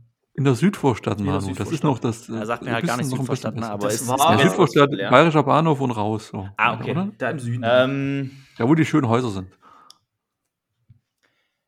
mindestens. mi- Jetzt, jetzt rätselt der, der, der Münchner. Sagen wir mal 120 Quadratmeter. Also, pff, ich sag mal, also als absolutes Minimum würde ich jetzt mal 6 Euro den Quadratmeter ansetzen. Darf ich noch kurz eine Frage stellen? Gab es da schon Euro oder war das noch Markt? Nee, das war dann schon Euro. Das war dann schon Euro. Okay, also Manu, du hast ungefähr eine zeitliche Einordnung, wann das war. Sechs? Ja, rechne es doch mal aus. 120 Quadratmeter, sag doch mal Gesamtmiete. Ähm, ich sag, also Minimum, Minimum 600 Euro. Eher 700. Hm. Hä, äh, Quadratmeterpreis 60 Cent oder so. Na, Wir haben Quatsch. 75 Euro bezahlt. Hm. Teilsaniert, ne? Ich habe gerade erzählt, äh, das war so eine Sanierungsding, wo sie halt einfach so Plastefenster eingebaut hatten. Äh, halt mit Gasheizung. Aber, aber wir hatten noch einen geilen Ofen drin im Wohnzimmer, ne? Heute würdest du Ach dir, damals war es scheiße und heute würdest du den geilen Ofen, ne? Nie wieder Plastikmüll runterbringen. Nein, Quatsch. Aber Kenn, kennst du das noch, wo, wo, wo die. okay, ja, hat gedauert. Äh, kennst du das noch, wo die die Kohlen geliefert haben und die Kohlen kamen mit Kohlenkeller? Ja, ne, genau, das hatten wir auch noch. Wir hatten, wir hatten so in dem Keller, also wir hatten einen Keller, Kindheitserinnerungen. ne, wo heute ganz normal Zeug stehen würde. Da hatten wir halt Kohlen, ne? Ich habe jeden früh Kohlen hochgeschleppt. Wir hatten so richtig schöne, runde, äh, blecherne Mülltonnen und da waren auch die Kohlen dann irgendwie. Ja, genau, die Asche. oder? Genau, die Die Asche. Genau. Kohlen holen. Gibt's doch, oder? Hat man doch irgendwann mal Da gesagt. gab es noch den nie Kohlen- Aschekübel. Den gab es noch. Aschekübel und ich glaube sogar, ähm, es, es gibt sogar noch den, den, ähm, den Kohlenhändler gibt es tatsächlich noch. Weil es gibt ja noch so ein paar Altbauten ne, mit, mit Es Kohle. gibt was? Es gibt Kohlenhändler. Ja klar, es gibt einen Kohlenhändler. Der, der kauft so Gas und Kohle. Wir reden von diesem kleinen schwarzen Ding, was Genau. so handgroß ist. Ja, es gibt, es gibt ja noch ganz viele, äh, also ganz dann im Süden, Konnewitz, was so eher das linken Viertel ist, da gibt es ja noch ganz viele Wohnungen, die einfach nicht saniert sind. Die sind noch so, wie sie 1900 waren. Mit Etagenklo und Kohleöfen. Ja, ja. Was ist ein Etagenklo? Nein. Sorry, dass Du ich mich hier gerade also semi Toilette ist, die, die Toilette halt ist im wirklich nicht, Treppen. ne? Die ist im Treppenhaus. Du gehst eine Treppe runter, Treppe hoch Genau. und dann ist es im Treppenhaus, so zwei Kabinen oder so. teilst du mit deinen Nachbarn quasi einen, einen Klo. Ja. Okay. Das kenne ich auch noch von, von kurz als, als Kleinkind. Die waren immer arschkalt, weil die einfach die, die Fenster aufgerissen haben. Ne? Da hätte ich auch. Aber bei meinen Großeltern in, in Sachsen, da gab es auch noch Plumpsklo. Du musst durch den Kuhstall oder so gehen. Nee, Plumps, so, so schlimm, so schlimm war es nicht. Auf, auf, auf, Ja, dem, auf dem Dorf, so bei Freunden, ne, war das noch völlig 75 Euro, normal. das gibt's nicht. Du Ja. hast 75 Euro für 120 Euro. Wann war das? 1905 oder was? Wann bist du da reinzogen? 2001 sind wir da eingezogen. Ich pack's nicht, echt. Haben aber nur zwei Winter drinne gewohnt, nämlich nach Grünau gezogen, weil Fernwärme und Internet war irgendwie ein überschlagenderes Argument. Nur zwei aber das ist auch Winter. nicht teurer. Da habe ich, auch- da hab ich auch nur 100 Euro oder so bezahlt. Aber weniger Quadratmeter, das waren nur 55 oder so. So um die 50. Kriegst du in München einen Stellplatz, wenn du Glück hast, ne? Damals ging das vielleicht auch noch. Die war aber voll saniert. Äh, da waren äh, alle Türen neu gemacht, Bad neu gemacht, äh, Fenster neu gemacht. Keine Einbauküche, aber gut, okay, das ist, war verschmerzbar. Kann man verkraften, ne? Ja, ja, ja. Aber Nee, äh, sch, sch, sch, schon, schon spannend, ne? Für viele ist halt das noch Realität, ne? Mit, mit, mit Holz und Kohle und Zeug zu heizen. Äh, ich bin ja totaler Freund von so Fernwärme, weil funktioniert. Das fällt immer Ja, mal der, aus. der Anschluss ist halt teuer. Ne? Du muss nicht unbedingt also- sein. Bei meinen Großeltern zum Beispiel, wir haben jetzt ein, eine Biogasanlage und sind an, naja, nicht, nicht richtig Fernwärme, das ist Nahwärme angeschlossen. Ne? Aber- Und das schon richtig cool, weil da siehst du auch tatsächlich, ah, da schau her, da kommt dein, nein, in dem Fall ist das Wärme, ne? Aber du könntest theoretisch auch Strom von dort beziehen. Da kommt dein, äh, da kommt deine Wärme her. Das ist schon cool, ne? Also, da muss aber schon der Energieversorger sagen, ich habe ein Interesse dran, bei dir im Viertel das Zeug anzubieten. Wenn du jetzt in deinem Stadtwerk anrufst und sagst, hier, könntest du mir meine Ja. Leitungen legen, Klar. zu sieben Kilometer Luftlinie, dann sagen die, ja, okay, kostet, ja, kostet 52.000 was Euro. kostet. ja, genau. Aber um das Thema mal zusammenzufassen und abzuschließen, ich, ich finde halt diese, diese, gerade diese Wärmewende wird extrem, die ist halt extrem, Wärme ist extrem unsexy, haben wir, Mhm, ich, schon mehrfach gesagt, äh, und geht total unter. Scheiß doch drauf, ob sich jetzt drei Leute einen Tesla ID3 irgendwas kaufen oder ob wir jetzt die dritte Solaranlage da auf irgendwie einen kleinen Ziegenstall äh, äh, montieren. Ähm, die, die Wärmewende ist doch auch, auch Mhm. super spannend und die muss man, klar muss man alles Riesenthema. parallel machen, aber die hat ja gar keine Lobby so richtig. Ja. Ne? Weil es auch komplex ist. Es ist einfach komplex. Es gibt kaum, vielleicht auch Interesse daran. Also im Sinne von, weil es so komplex ist, ist es halt auch kein, wie du schon sagst, sexy Thema. Ne? Es ist einfach leichter, irgendwo Solaranlagen draufzuschrauben, fertig. Ne? So. Und nach außen zu suggerieren, oh ja, das haben wir schon alles im Griff. Ja, klar. Aber wir wollen ja auch ein bisschen Ausblick geben. Ne? Mhm. Also wir werden im nächsten Jahr wahrscheinlich auch wieder Energiethemen behandeln, so, ne? Mhm. vermutlich. Ne? Genau, wir, wir müssen jetzt mal die Energiesachen. Und Energiesachen, was ich denke, nächstes Jahr kommt ganz fett das Thema Atomkraft, sage ich euch. Atomkraft Ähm, Revival, Mini, ja, Mini AKWs. Mhm. Ja. Oh ja, da können wir, Das da, da haben wir, glaube ich, gut, gut Reibungspunkte. Ja. Ja. Da, Da müssen wir den Podcast machen. Ich habe heute ein T-Shirt bestellt. Zeige ich euch erst, wenn es da ist. Ähm, habe ich in Großbritannien bestellt, weil hier in Deutschland gibt es sowas nicht. Die finden Atomkraft, Atomkraft, ja, scheiße, bitte. ich weiß gar nicht warum. Ja, sowas in der Art. äh, äh, ja, es gab Merch von einem Atomkraftwerkbetreiber. Alter, natürlich muss ich das kaufen. Logisch. Für 19 Pfund. Es ist halt so. Aber äh, ich glaube, das, das, Thema, das Thema wird nächstes Jahr auf jeden Fall kommen. Ne? Also, das haben wir die ganzen Hype-Themen. Ne? Blockchain wird weiterkommen und KI und ach, alles langweilig. Und Metaverse und alles Bullshit. Ich habe heute was bei LinkedIn gesehen über Quantencomputer. Ja. Da scheint es auch Entwicklung zu geben. Ja, ja, da geht's, da geht's so äh, gut voran. überzeugt, ne? Geht's gut ab, ja. Ja, Ja, es ist, ist es noch so ein, ist es noch so ein, so ein, so ein Nischenthema. Ich glaube, wenn dann, wenn es dann äh, über AWS, äh, IBM zum Beispiel ist ja schon verfügbar, aber wenn es dann zum Beispiel, wenn du das in AWS halt in deine Programme mit einbauen kannst, dass sie dir halt ein mathematisches Optimierungsproblem zum Beispiel tausendmal schneller lösen als alles, was so da ist, wird es dann einfach mit verwendet. Ich glaube, die Entwicklung, das wird immer mal so oft ploppen, ploppen in unserer Bubble. Aber ich glaube, wir werden so, ein, so einen Quantencomputer nie sehen. Vielleicht in 10 Jahren oder 20 Jahren hat man so ein Ding, sieht man das mal, aber das läuft dann eh alles in der Cloud. Also wir werden so ein Cloud-Ding nie sehen. So wie ganz normal heute tausende von Grafikern. Hättest du mir vor 10 Jahren gesagt, ey, irgendwann werden äh, die Server-Farm-Betreiber einen Haufenweise äh, Grafikkarten betreiben, weil da Applikationen drauf laufen, hätte ich gesagt, ja, ach komm, eh das soweit ist. Ja, aber das ist jetzt halt Realität.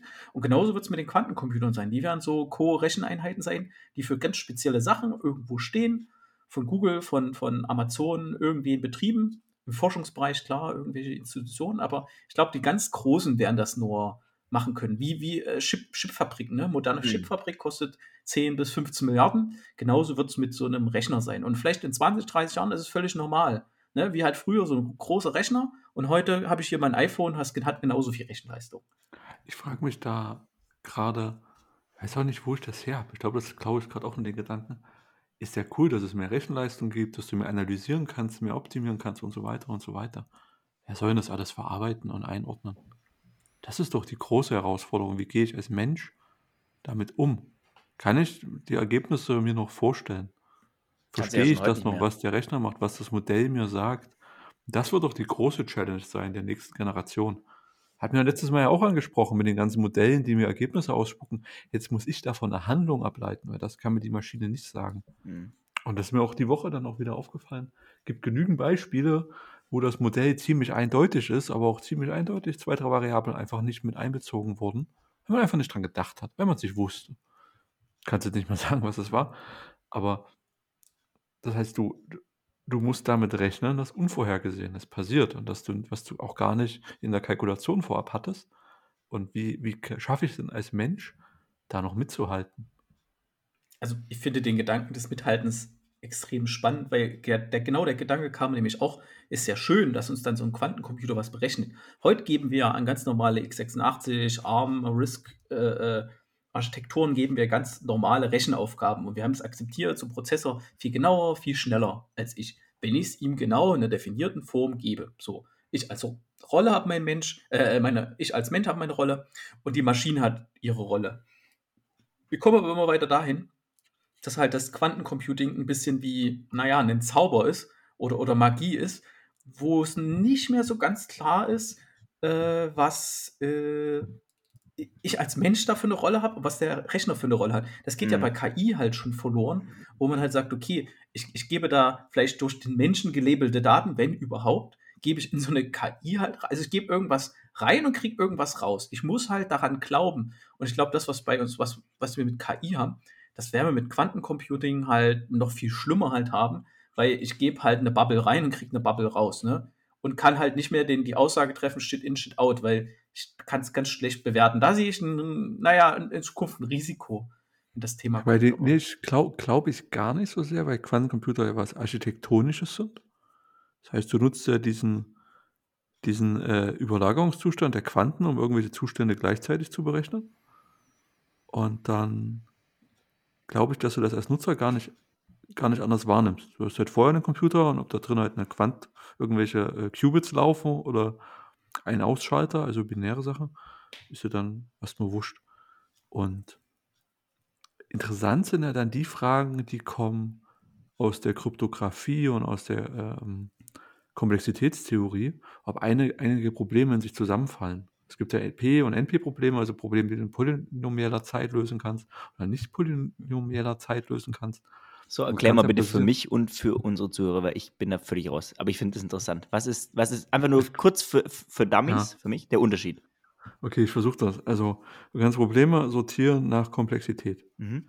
Und das eine heißt, ähm, das ist in polynomieller Zeit lösbar, also der Aufwand steigt polynomiell, also ähm, ist noch relativ gut handelbar. Du brauchst einfach mehr Zeit dafür, das wächst zum Beispiel linear. Linear ist ein Polynom, ja? Mhm. Oder quadratisch, das ist okay. Und da gibt es auch nicht polynomielle Probleme, die wachsen exponentiell. Mhm. Das kennst du ja seit Corona. Hey, ja, vielleicht ein Vorteil von der Pandemie. Ähm, das heißt, der Aufwand steigt exponentiell zum Input. Und du kannst damit vorher nicht sagen, wie lange braucht die Maschine, um das auszurechnen. Mhm. Und darauf basiert unsere moderne Kryptographie. Das heißt, wenn du eine Banküberweisung machst, basiert das auf einer Verschlüsselung. Mhm. Die Verschlüsselung rechnest du hinten irgendwie modulo Primzahl. Nur brauchst du so große Primzahlen, dass du gar nicht genau weißt, ob das eine Primzahl ist. Oder also du multiplizierst zwei Primzahlen, zwei große Primzahlen, kommt eine viel größere Zahl raus und genau, gehst damit, rechnest damit halt also einfach weiter. Und dieses ganze System, auf dem wir diese Banken- und Verschlüsselungstechnik heute aufbauen, würde mit dem Durchbruch der Quantencomputer in sich zusammenfallen, weil die Faktorisierung, also die Zerlegung einer großen Zahl in ihre Faktoren, sofort gelöst ist. Das ist Fakt, ja. Also das ist keine Hypothese, das ist Fakt. Das ist Fakt. Okay. Mhm. Ähm, also wenn die Quantencomputer dieses Versprechen halten. Gute Nachricht, es gibt Algorithmen für Quantenrechner. Also Kryptographie-Algorithmen für Quantenrechner, Shor-Algorithmus zum Beispiel. Also gibt es auch schon wieder. Die Mhm. funktionieren aber auch nur in der reinen Quantenwelt, wenn ich mir das richtig gemerkt habe.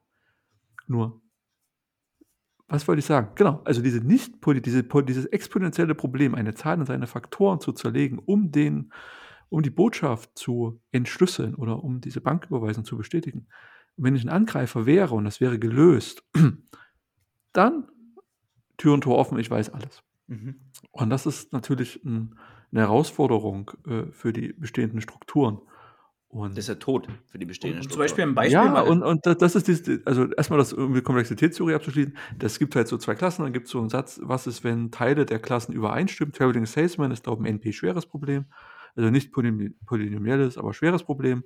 Und wenn da irgendwas zusammenfällt, dann äh, ist auch nicht ganz klar, dann kann das schon ein bisschen früher passieren. Also kann man nicht beweisen gerade oder die, man arbeitet dran, das mathematisch zu beweisen. Ist aber nicht ganz trivial. Und so viel dazu. Genau, Stefan. Ähm, um ein Beispiel zu bringen, ne? also es ist eines Danke. der größten technischen Risiken äh, von Bitcoin. Ne? Hm. Bitcoin ist Ja, Proof- genau, das ist dann weg, vorbei. Genau. Ich kann, Ähm, ich, ich, block, ich, ich meine dir einfach die ganzen, also ich sag, der Manu hat mir jetzt gestern 1000 Bitcoin bestellt, Mhm.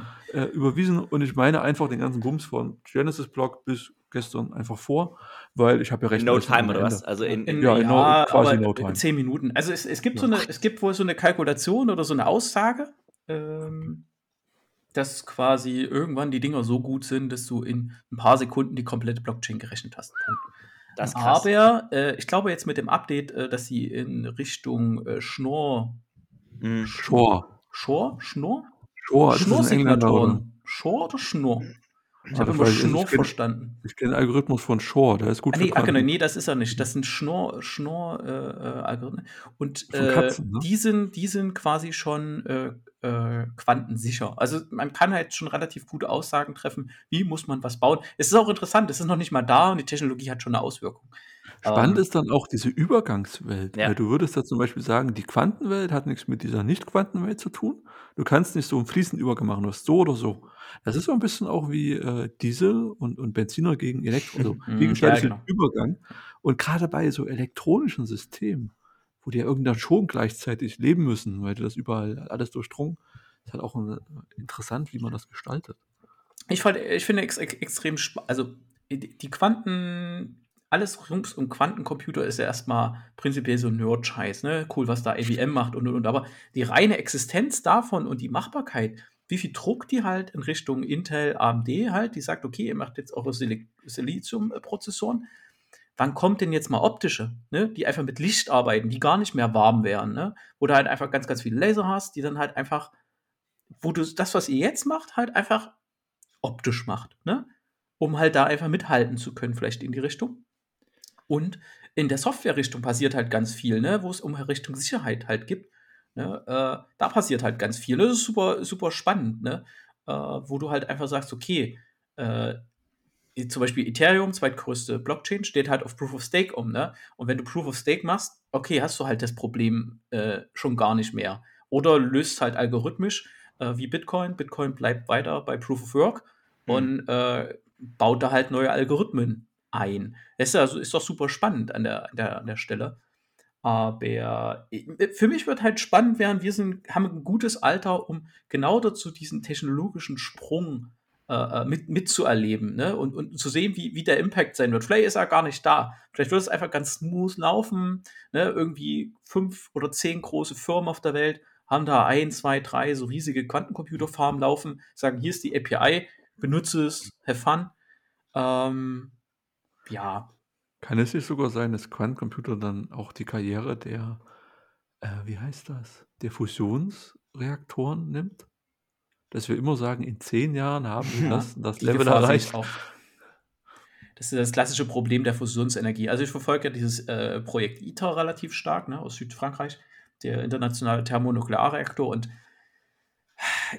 es kommen Ergebnisse raus, die bauen, die machen, die tun. Es gibt ja auch den Wendelstein X7 oben in Greifswald, die machen da Plasmaforschung. Da kommen auch extrem spannende Ergebnisse raus, aber es sind spannende Ergebnisse. Also es ist jetzt nicht, wo man sagt, okay, jetzt haben wir hier den, den, den, den Kral gefunden. Ähm, es wird für dieses Jahrhundert wahrscheinlich das komplexeste sein, was der Mensch je gebaut hat. Äh, ich hoffe, ihm geht die, äh, Zeit nicht nein, nicht die Puste dabei nicht aus, weil die, das Interesse an, an Fusionsbomben ist nicht mehr so groß. Ne? Eine Atombombe kann schon richtig viel kaputt machen und das Ding ist halt einfach bei einer Wasserstoffbombe, äh, die kannst du riesig skalieren, bis halt einfach dieser Burst-Out, hier, da gibt es ja diese größte, diese Zarbombe da, die größte Naja, Bombe, die je gezündet ja. wurde.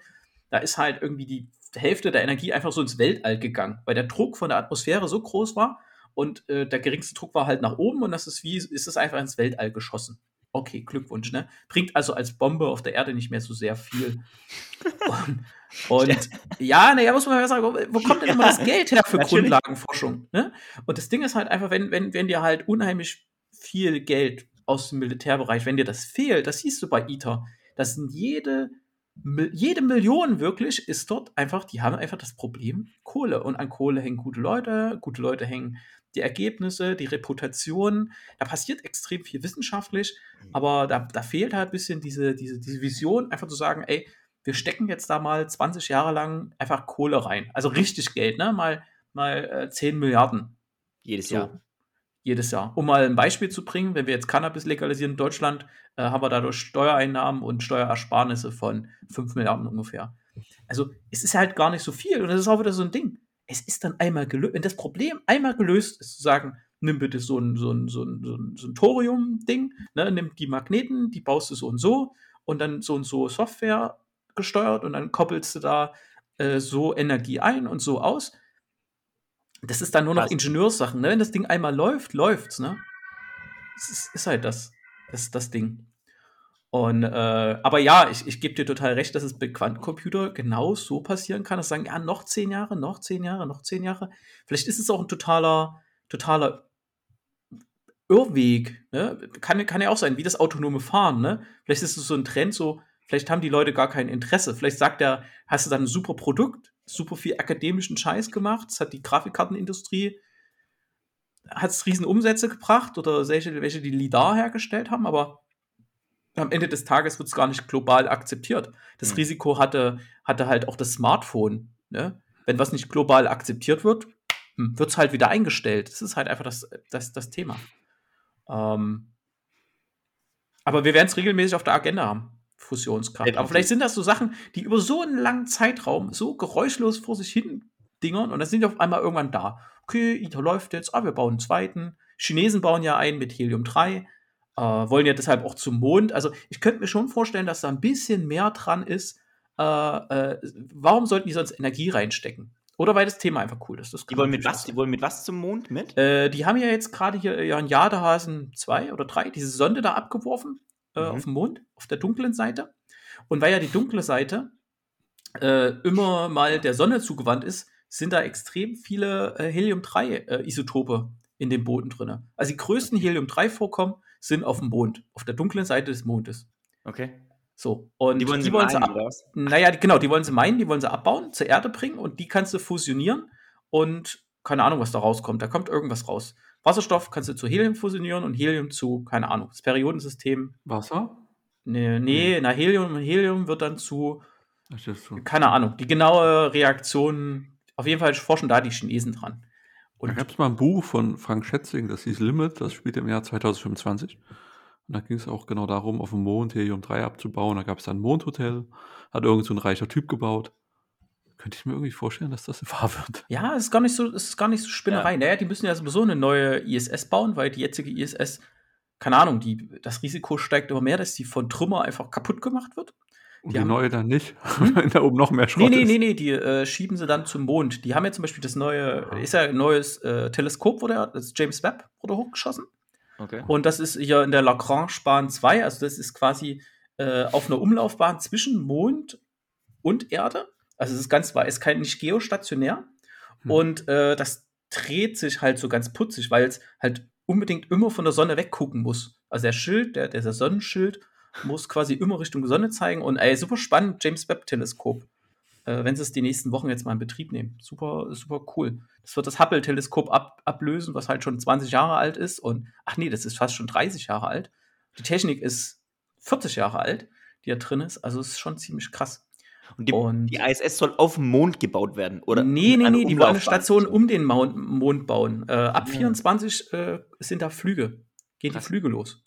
Äh, und der Elon Musk hat jetzt auch eine Ausschreibung gewonnen, dass ab 24 äh, die Flüge für die Mondbasis machen. Äh, das erste Spaceship vollständig startet jetzt im Januar. Ende, Ende Januar startet es. Der Bau, der Bau. Gespannt. Nee, gebaut ist es tatsächlich schon. Die haben Ach, nur die Zulassung komplett Ja, ja, das steht da, das steht da in der Starbase, steht das schon rum.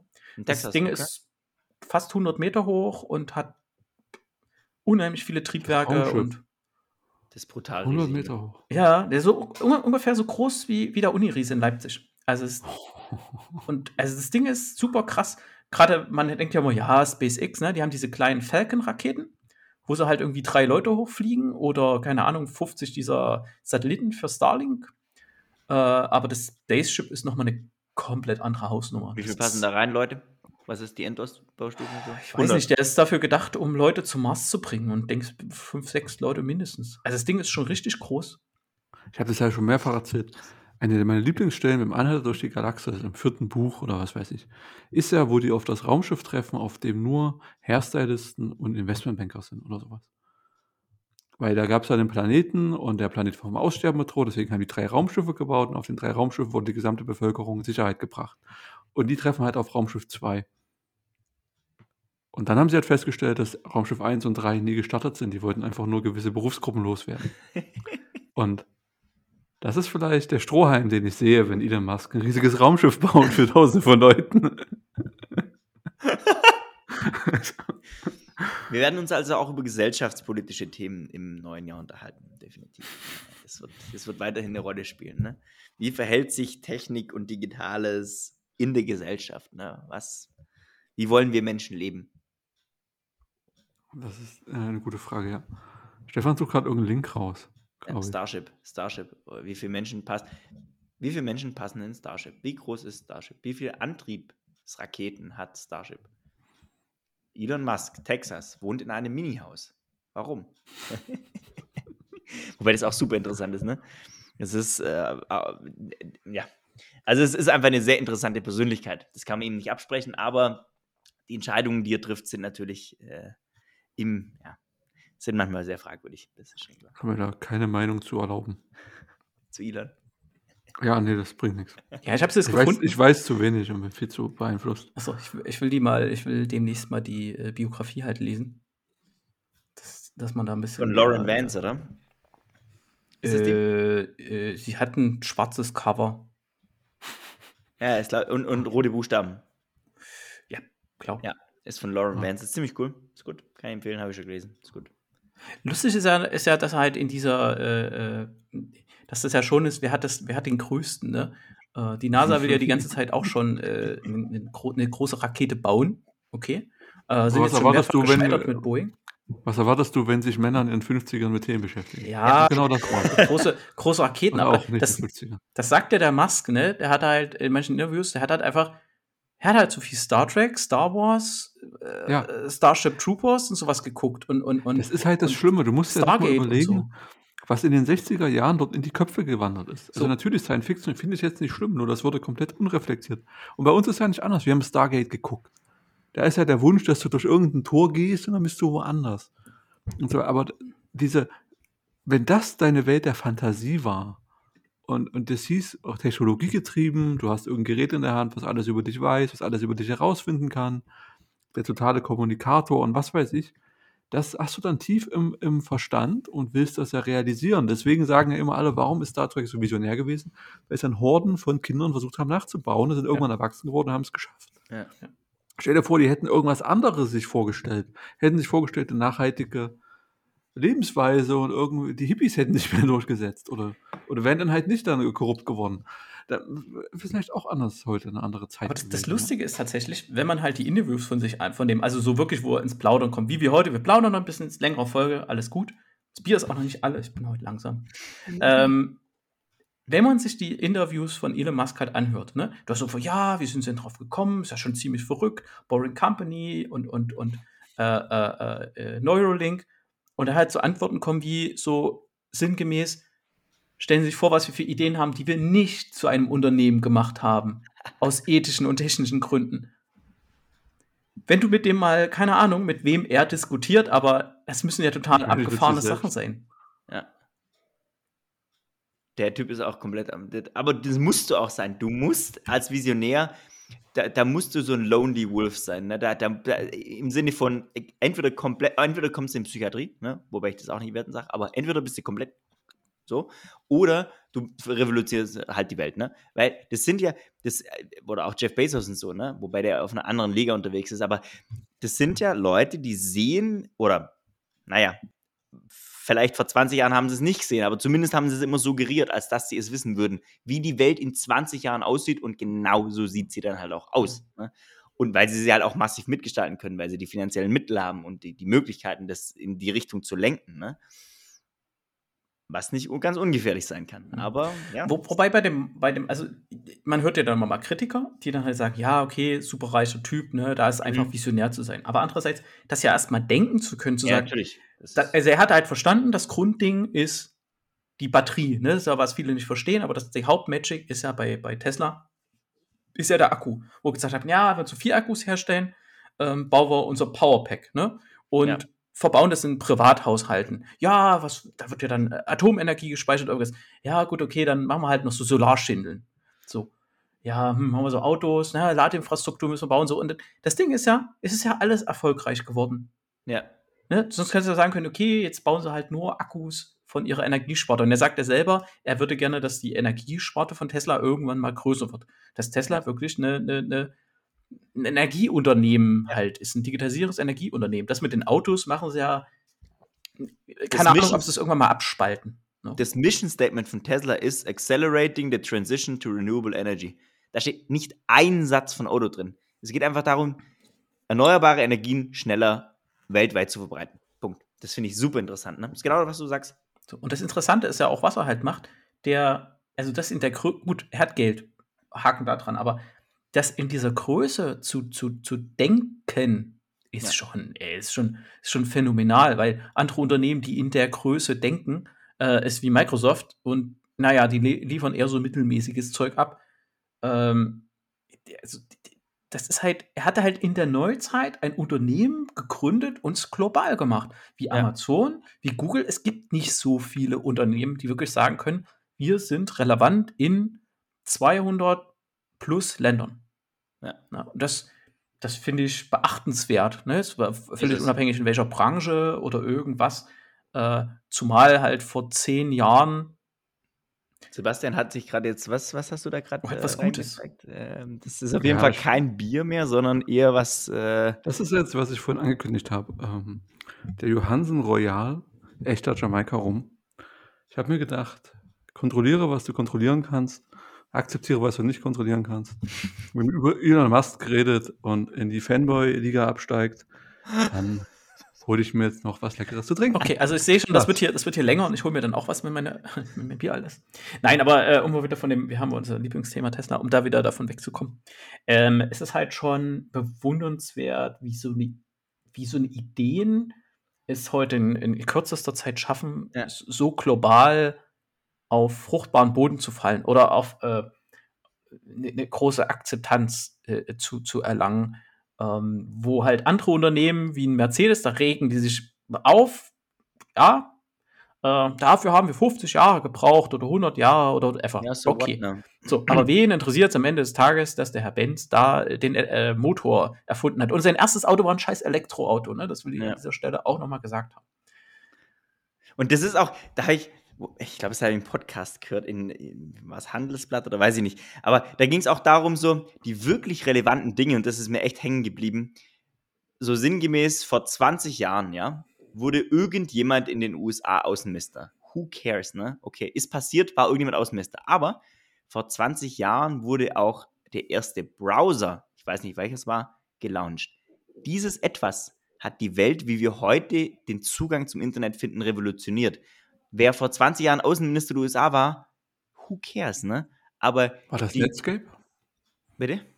War das der Netscape? Das kann, kann sein, ich, ich bring's nicht mehr zusammen, aber die, die, die, die, die Essenz, aber die Essenz war, dass die, die wirklich relevanten Dinge passieren halt nicht oder erst sehr viel später im medialen Umfeld, ne?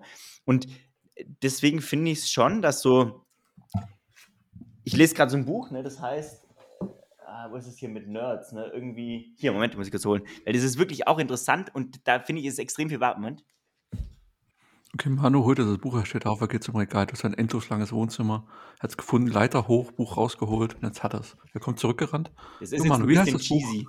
Aber das heißt hier, ne, von Sibylle Berg, Nerds, Nerds, Ah. Nerds retten die Welt. So, das mag ein bisschen cheesy klingen oder so, ne? Aber da sind 14 Geschichten von, von Nerds drin, die halt in irgendeiner Art und Weise, und Elon Musk kann man als Nerd bezeichnen, und dann schließen wir das Thema auch ab, ne? aber die, die, das sind ja wirklich Nerds, die die Welt zum Besseren oder zum Schlechteren machen, aber die die Welt verändern. So.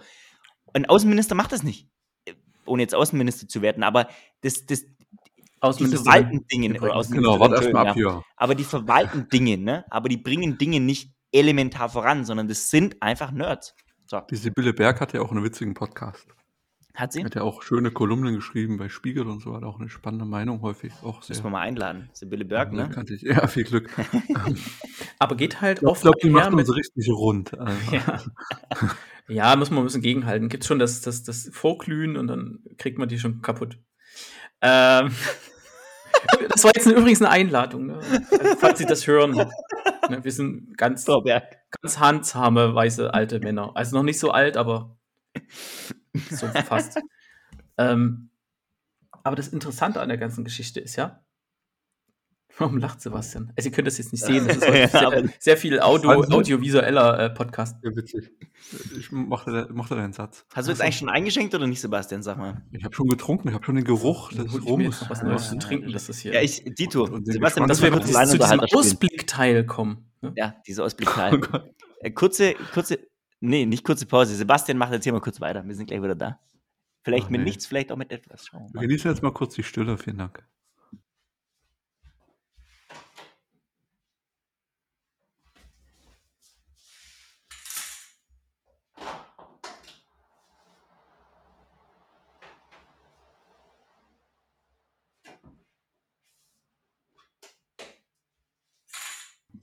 Gerade im Hintergrund hört es, wie Manu in seiner Wohnung hantiert.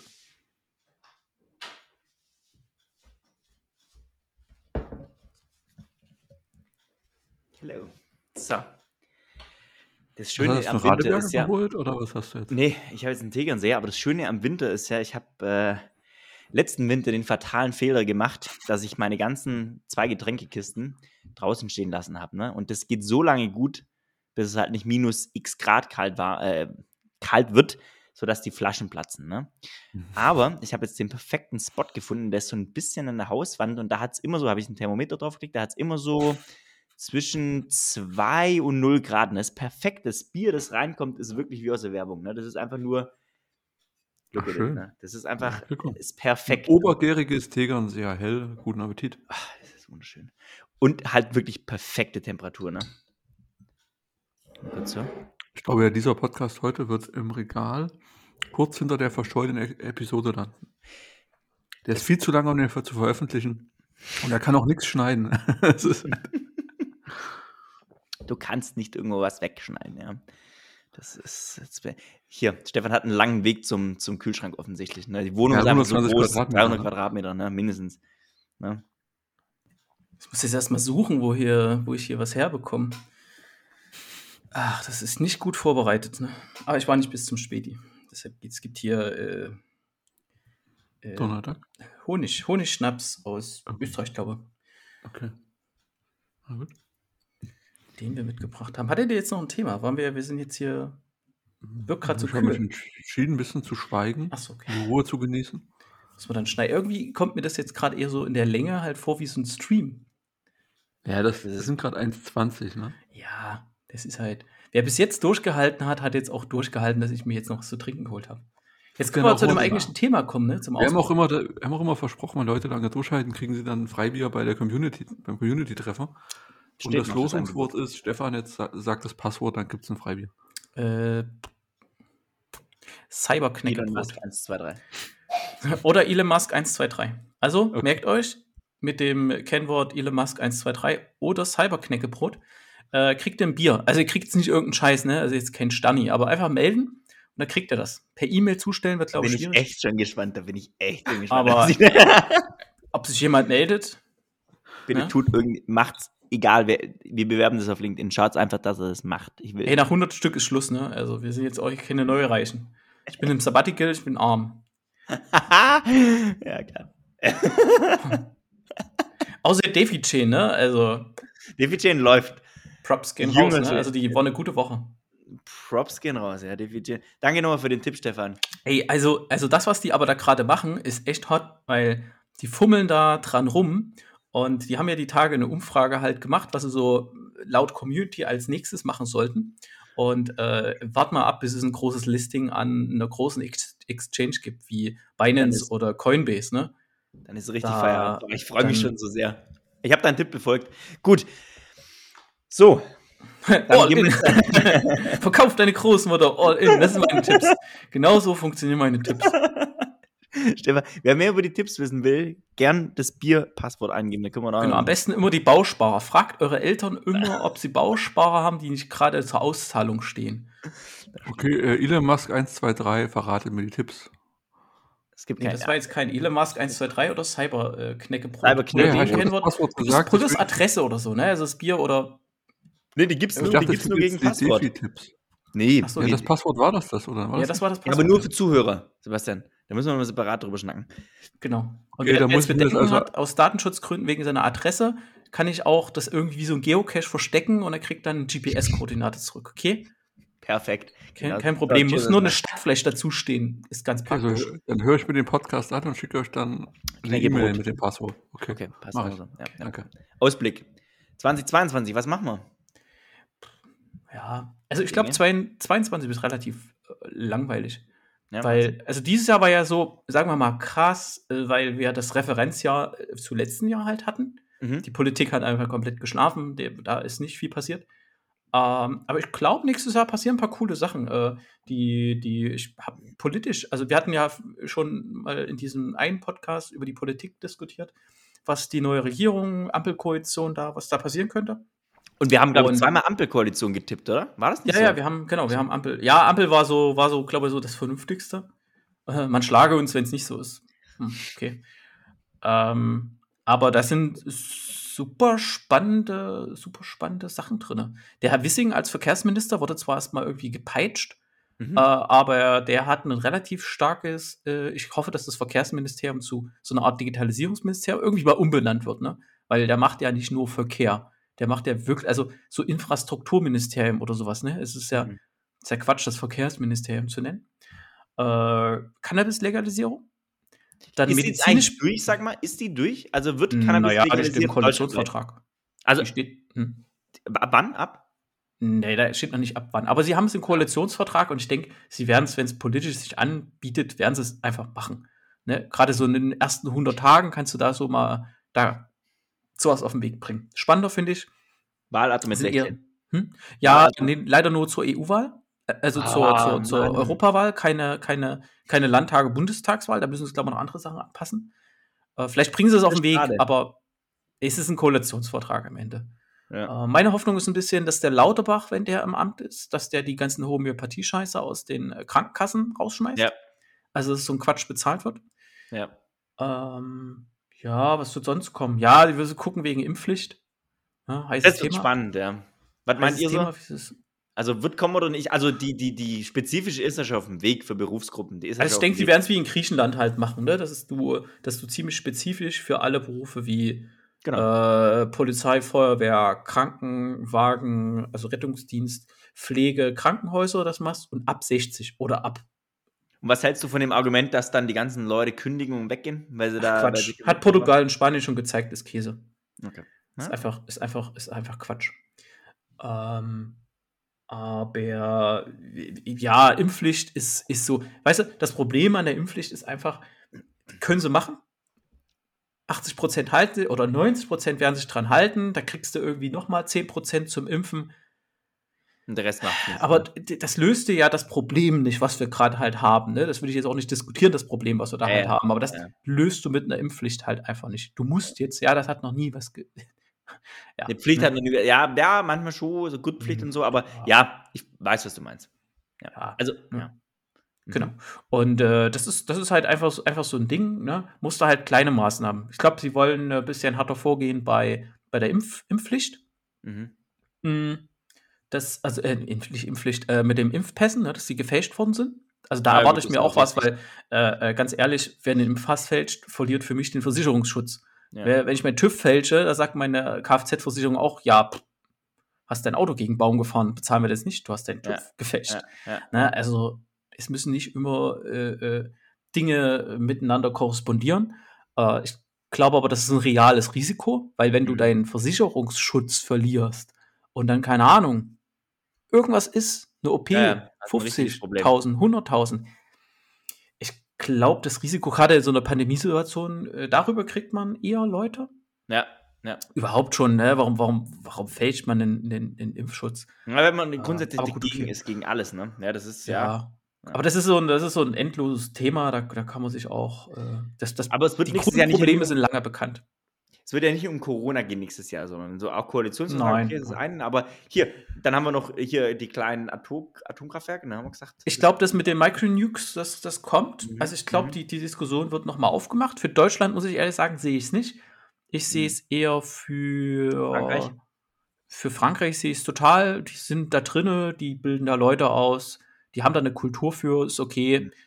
Ähm, wenn was passiert, sind wir eh alle am Arsch, aber das äh, okay, ne? Ob ich, also, In welcher Größenordnung bewegen sich so Micronukes? Also Anschlussleistung oder Ausbringungsleistung, je nachdem. muss ich, muss ich gucken. Ähm, äh, Bill Gates unterstützt ja so Startups. Ja, Äh, auch schon, Elon ja. Musk, die unterstützen so Startups. Und ich, ich dächte, das sind so eher so, die, die erfinden das Rad auch nicht neu. Die haben einfach technische Zeichnungen von russischen Atom-U-Booten in die Hand bekommen. So 10 MB, so die Größenordnung. Ach, 10, größer, 15, größer, 20. größer. äh, M10 MW. 10 MW, 50 MW? Ja, das könnte so eine So Größe Ecke, sein. ne? Ja, ja, okay. Ja. Und es ging hauptsächlich darum, weil die halt ein gutes Verhältnis zwischen Strom und Abwärme einfach haben. Mhm, Ne? mhm. Und so ein Also so eine Art Micro-Nuke. BHKW. Hm? So eine Art Ja, BHKW. eigentlich wie ein BAKW kombiniert mit einem Speicher ist es natürlich Mhm. eine gute Lösung, ne? Ne. muss man eindeutig sagen. Und klar, bei Elon Musk verstehe ich es, weil äh, SpaceX so eine Dinger herstellen wird für den Mond. Auf dem Mond müssen wir irgendwo Strom herbekommen. Äh, Mhm. wirst du jetzt nicht mit Solar machen. Ne? Da liegt in drei Tagen ein Zentimeter Staub drauf, wenn mal irgendwas ist. Also hm, sehe ich wir auch auf ne? dem, auf, dem, auf dem Mars wirst du auch nur Atomenergie, auch im, im Weltall wirst du nur, also kleine Atomreaktoren, da wird eh vor- gar nicht geforscht. Ne? Hat er nicht ein T-Shirt, wo drauf steht Nuke Mars? Doch, ich glaube schon. Nuke Mars gibt's habe ich nicht. leider nicht. Aber ich habe zwei andere äh, coole T-Shirts jetzt bald. Die sind hoffentlich bald in der Post. Ähm, die zeige ich euch. wir sehen. Ja, sehr gut. Moment, nochmal. Verstehe ich das gerade richtig? Dass da ein Mensch, eine einzelne Person, nimmt sich das Recht heraus, Atommüll im Weltall zu verteilen. Haben wir schon. Nein. Zum Beispiel die, die, äh, die, die Voyager-Sonden, die haben keine Ahnung, wie viel Kilo Uran. Also wir haben, also Reaktoren haben wir schon ganz Aber ist viele dir hochgeschickt. klar, was das ist? Es gibt sieben Milliarden Menschen auf der Welt, die haben riesige Probleme. Das ist eine Person alleine, die, naja, viel, viel, viel Vermögen auf sich zentriert oder sammelt und die sehr viel Aufmerksamkeit bekommt. Und die nimmt sich das Recht raus, erstmal zu sagen, hier, ich erzähle erstmal ein, wie die Zukunft aussieht. Nämlich Neuralink, we break your brain. Geiles Branding, danke. Und ich fliege jetzt ins All und verteile dort meinen Scheiß. Was ist denn das für eine alte Welt? Das ist, wir sind doch hier nicht im Wilden Westen. Das war in 50er Jahren vielleicht noch geil, wo die Amerikaner rumposen konnten und sagen, wir, wir, wir holen uns jetzt mal alles im Imperialismus-Style oder was. Gebe ich dir Ihr total könnt das recht. doch bitte nicht supporten. Freue mich auf nichts. Gebe ich, Das dir, doch ich dir total recht. Also, wenn, wenn wir das Thema mal diskutieren, haben wir bitte den technischen Part, ne, den wir Mhm. ganz sachlich abhandeln. Und dann gibt es den Part, wie du äh, global bitte, weil wenn so ein Ding hochgeht, hat die ganze Welt was davon. Das ist Oder wenn zehn, hoch, zehn kleine hochgehen, ne, am Ende des Tages so. Wie kriege ich in einem globalen, demokratischen Prozess so eine Entscheidung hin? Jetzt mal dafür, dagegen, whatever. Na, das wird, äh, wird, wird, wird halt sehr spannend. Es gibt ja auch Konzepte, spannend, ja. dass sie sagen, wir nehmen irgendwelche Schiffe, alte Frachter haben wir eh genug oder bauen neue. Äh, darauf bauen wir einen Reaktor, den stellen wir in den Hafen, schließen den an die Stadt an. Äh, Konzept gibt's so, ne? So. Mhm. Äh, wenn wir ein Problem haben, fahren wir das Ding einfach 30 Meilen vor, äh, vor See in internationale Gewässer und sagen, schönen Tag. Ja, der, der Und Punkt, den ich gerade nochmal das Ding. stressen möchte, ist ja das, wenn ein Staat sagt, ich möchte das machen, ein demokratisch legitimierter Staat, okay. Wenn eine Staatengemeinschaft wie die UN sagt, wir möchten das bitte für die ganze Welt machen und haben über wir haben 70% Zustimmung, zur Drittel Mehrheit, was auch immer, okay. Wenn eine Einzelperson das macht und alle Leute rennen da hinterher, wir sind hier gerade nicht bei einer messianischen Bewegung und wir wissen auch, wo das mit Christus endete. Ja, wurde jemand ans, ans Kreuz genagelt. So, das ist jetzt beim Elon Musk scheinbar gerade nicht zu erwarten. Nur, Leute, macht euch bitte mal bewusst, wem ihr da hinterherlauft und mit welcher Motivation und warum. Und ob das der richtige Weg ist. Um an der Stelle vielleicht auch mal äh, Elon Musk zu verteidigen. Machen wir es so selten. Nein, also das ist ja jetzt nicht der, also der Einzige, also er, er, er präferiert ja jetzt nicht die Lösung. Ne? Das muss man ja ganz klar sagen. Das sind ja andere. Das ist mir scheißegal, ob Äh, zum Elon Mark ist oder Zuckerberg Jeff und- und- und- Bezos oder diese anderen Kasper. Genau. Es geht mir darum, dass jeder bitte für sich entscheidet, ob er eine mündige Person ist und wem er folgt. Und warum folgst du solchen Kaspern? Halt Du kannst das gerne machen, freiwillige Entscheidung, ist mir auch egal. Aber dann, man, man muss das bitte nicht so vor sich hertragen als neue Staats- und Weltreligion. Ja, aber diese, die, diese Kerndiskussion um Atomkraft ist eine extrem spannende, weil existenzielle. Wir haben natürlich, für mich ist es moralisch unbestritten, dass das Verbrennen von Öl und Gas scheiße ist. Es sind Dinosaurier, es sind Pflanzen, Bullshit. Ne? Also es ist, es ist auch nicht wirklich da. Aber, aber Kernenergie ist halt genau zwischen diesem Spot Solar und Wind und Wasser und böse Fossilien. Irgendwo dazwischen hat es die Position nie gefunden, weil es weil es nicht diskutiert, also weil es halt sehr, sehr wenig diskutiert wurde. Ist ja schön, dass es mal eine Bewegung gab, Atomkraft, nein, danke, aber das, das Problem ist, ist, ist, äh, diese Bewegung war nicht stark genug, um es nachhaltig zu verhindern. Du hast immer wieder in, in so Zyklen, immer wieder kommt das auf, wo, wo ich ja, wo du kurz weg warst jetzt, äh, war ich mit Manu bei dem Punkt, es wird nächstes Jahr wieder, und es wird auch das Jahr drauf, wird es halt einfach ein Thema. Äh, äh, Das wurde eine halbe Stunde schon Wir gesagt. haben ein kleines ja- angebaut. Du wirst es dann hören, müssen aber bis hier an, bis hierher anhören, Sebastian. Ja, was Ein eingebaut? Cameo, ein kleines, äh, kleines Oh. Zucker. Das hörst du aber nur, wenn du bis dahin anhörst. Ne? Ja, ich muss das mir eher anhören, damit ich das Passwort rauskriege, um den Defi-Chain und das Freibier zu kriegen. Ah, okay. Ähm, So, also es wird auch um kleine Reaktoren gehen. Und es ist ja schön, dass wir in diesem Podcast unterschiedlichste Meinungen haben. Ne? Das macht es ja auch. ich finde. Atomkraft super sympathisch, seitdem ich das von den rot leuchtenden Katzen gehört habe. Von wem? Da freue ich mich schon Von den drauf. rot leuchtenden Katzen. Ja, weil die, die haben doch festgestellt, dass das irgendwie Millionen Jahre lagern muss. Und die Frage ist, wie kann ich eine Informationsschild auf dem steht, bitte eine Million Jahre lang diese Tür nicht öffnen? Wie stelle ich sicher, dass das funktioniert? Also der Punkt, Schrift entwickelt sich weiter, Audio, visuelle Medien entwickeln sich weiter. Welcher Datenträger hält äh, eine Million Jahre? Und da war ja die Idee von Forschern, ich berufe mich gerade auf äh, das ZDF Neo Magazin Royal, eine der Ideen, dass man einfach leuchtende Katzen entwickelt, die halt einfach rot leuchten, wenn Radioaktivität in der Nähe ist. Man halt sagt, oh, die Katze leuchtet rot und durch das, durch das kulturell weitergegebene Wissen der Menschheit wissen sie, wenn die Katzen rot leuchten, könnte es gefährlich sein. Und dass das tatsächlich eine Idee war, äh, biolumineszierende Tiere zu äh, erforschen oder die- zu entwickeln. Also es ist super niedlich, ne? Ich finde die Idee gar nicht so dumm, weil, also ich kann dir sagen, was nicht gut funktioniert. gar nicht. Irgendwelche riesengroßen scheiß Sandsteinpyramiden irgendwo hin, schreibst da drauf, oh, wenn du das hier aufmachst und reingehst, für dich der Todesfluch, bla bla bla. Ja, okay. Ne? Die Leute, die da drinnen geräubert haben, konnten Hieroglyphen nicht lesen. Dem war es scheißegal, da war Gold drin. Ja. Oder Und- später entschlüsselt. Passiert Und wie viele tausend Jahre ist das her? Wir reden hier über tausend, nicht über zehn, hundert oder eine Million. Ja. Tutanchamun war 1900 irgendwas ausgebucht oder so. Ne? Genau. Ja, das, lediglich, die Katzen sind auch eine mega süße Idee. Ne? Die dumme Idee ist, für 20 Jahre lang eine Energie zu erzeugen, von der wir eine Million Jahre lang Müll haben. Das ist eine mega gute Idee. Das ist, äh, mit, Die, die eigentliche Idee war ja mal, wenn wir jetzt schon bei dem Thema sind, Wir Äh, müssen damit aber auch immer von diesem Thema weg und noch ein bisschen Ausblick geben. Ne? Genau, also wir können uns mal genauer drauf, dra- äh, da werden wir uns mal genauer drauf vorbereiten, weil eigentlich die, die Story war ja, dass äh, wir ja die Aufbereitungsanlage LAAG haben und die ja den ganzen, dass das quasi eine Kreislaufwirtschaft wird, ne? Aber für mich ist Uran und Plutonium halt die Kreislaufwirtschaft, die nicht funktioniert des Todes. Schnelle Brüder in Frankreich. Du, du Ja, ja, genau. deinen eigenen Brennstoff und dann war ja. Glückwunsch. äh, du hast ja, du, du kannst ja, du kannst ja das wieder aufreichern und Zeug und Scheiß Ja, aber irgendwann ist Ende. Irgendwann muss es halt nicht mehr wieder aufreichern, sondern abkapseln und einlagern. Genau, und da, so, und aber so, solange so ein Kreislauf nicht, nicht da ist, ich Konzepte wirklich von Anfang bis Ende halt habe, ne? Ich kaufe mir eine Banane, ich kann sie aufmachen, ich stecke die weg, oh, da ist eine Biotonne, kann ich reinwerfen und ich sehe die Schale nie wieder und habe niemanden geschadet. Solange das nicht so stupid und simpel ist, will ich nicht, dass Atomkraft so, oh ja, ich bin China und baue irgendwie Atomreaktoren in Afrika an jede Ecke. Die Ich eigentlich muss auch ja gerade sehen, mit welchem. Enthusiasmus Okay. Stefan seine Argumentation vorträgt und mit welcher Gelassenheit Sebastian an seinem Glas schlürft. Ne? Das ist einfach Ja, kann ich, kann ich auch machen. Ne? Ich schwenke immer so zwischen Pro und Contra Atomkraft. Wird eine super Podcast-Folge, aber wir müssen, wir, müssen, wir müssen weiterkommen. Was, ich schon drauf. Sebastian, was denkst du, was nächstes Jahr so, was, was sind die so bestimmten Themen? Außer jetzt Corona, was war das? Fünfte, sechste, siebte Welle? Ich habe absolut keine Ahnung.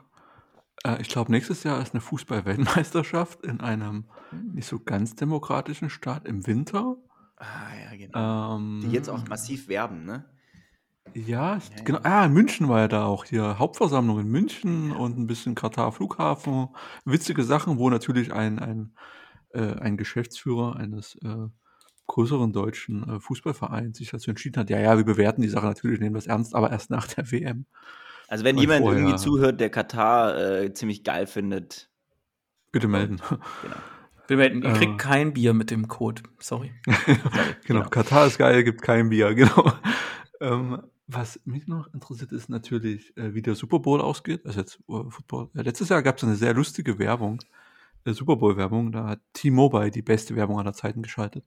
Denn die haben äh, ein Video gemacht zwischen von zwei Spielern und die telefonieren und der eine ist schon Football-Rentner und telefoniert mit einem anderen, der gerade äh, von seinem Verein entlassen wurde oder halt entschieden hat, den Verein zu verlassen und überlegt, ob er in Rente geht oder nicht. Und das Gespräch ist so, ja, was soll ich denn machen? Und der andere meinte, ja, ist kein Problem, genieß die Zeit, leg dich an den Strand und sei einfach mal ein bisschen faul, leg die Füße hoch und schau den anderen zu, wie die was gewinnen. Und das Witzige war bei der Werbung, die haben so getan, als, also die haben halt nachgestellt, dass es dort eine äh, Übertragungsschwierigkeiten gibt, wie es im Funk, Mobilfunk üblich ist. Und bei dem, der Person, die den neuen Club suchte, kam er dann, leg dich nicht auf die faule Haut und pack nicht die Füße in den Sand, sondern geh einfach los und gewinn noch einen. Und ich komme auch mit. Und äh, die zwei sind dann nach Florida gegangen, zu Tampa Bay Buccaneers und haben einfach nochmal eine Meisterschaft gewonnen. Also das war, das haben die vor dem Super Bowl, wurde das ausgestrahlt, erstmalig. Und das war halt so eine krasse Prophezeiung, ein mega geiler Spot. Im Hintergrundwissen. Und natürlich, Natürlich Super, voll die Super Bowl ist mir auch in Erinnerung geblieben. Wegen Weekend, Mega. wegen der ah, wegen der äh, Halb- Weekend. Aber ich finde, ich finde, diese Werbung ist halt erstmal total mutig, sowas Ironisches zu machen als Mobilfunkbetreiber. Mhm. Und dann hast du noch diese, Prophet diese prophetische Botschaft drin, wo der eine, der Gronk, Rob Gronkowski, der schon in Rente ist, mit Tom Brady, dem größten Spieler aller Zeiten, der seit 22 Jahren in der Liga spielt, ähm, telefoniert und die zeigen, die machen dann halt zusammen nochmal ihr, ihr, ihr Buddy, ihre Buddy-Story in Florida und gewinnen einfach nochmal diesen scheiß Pokal. Und sind jetzt gerade wieder auf der Road to Super Bowl und mal gucken, ob sie es nochmal schaffen. Aber das ist schon, äh, das kannst du dir nicht ausdenken. Also wenn, wenn, wenn das ein Hollywood-Film wäre, auch die ganze Karriere von Tom Brady, würdest du sagen, so eine kitschische Scheiße, völlig unrealistisch. Aber der wurde in der sechsten Runde als Nummer 199 gedraftet und ist dann, ist dann äh, äh, im, im Teamgelände angekommen, hat den Geschäftsführer getroffen, hat gesagt, es ist ihre beste Entscheidung, die sie hier getroffen haben. Geschäftsführer, aha, okay. Und es war die beste Entscheidung, die er hier getroffen hat. Und ich meine, das ist Amerika at its best. Also man kann ja vieles nicht mögen, aber die Stories und, und die Einstellung, die ist schon ziemlich cool. Genau, das zum Thema Sport.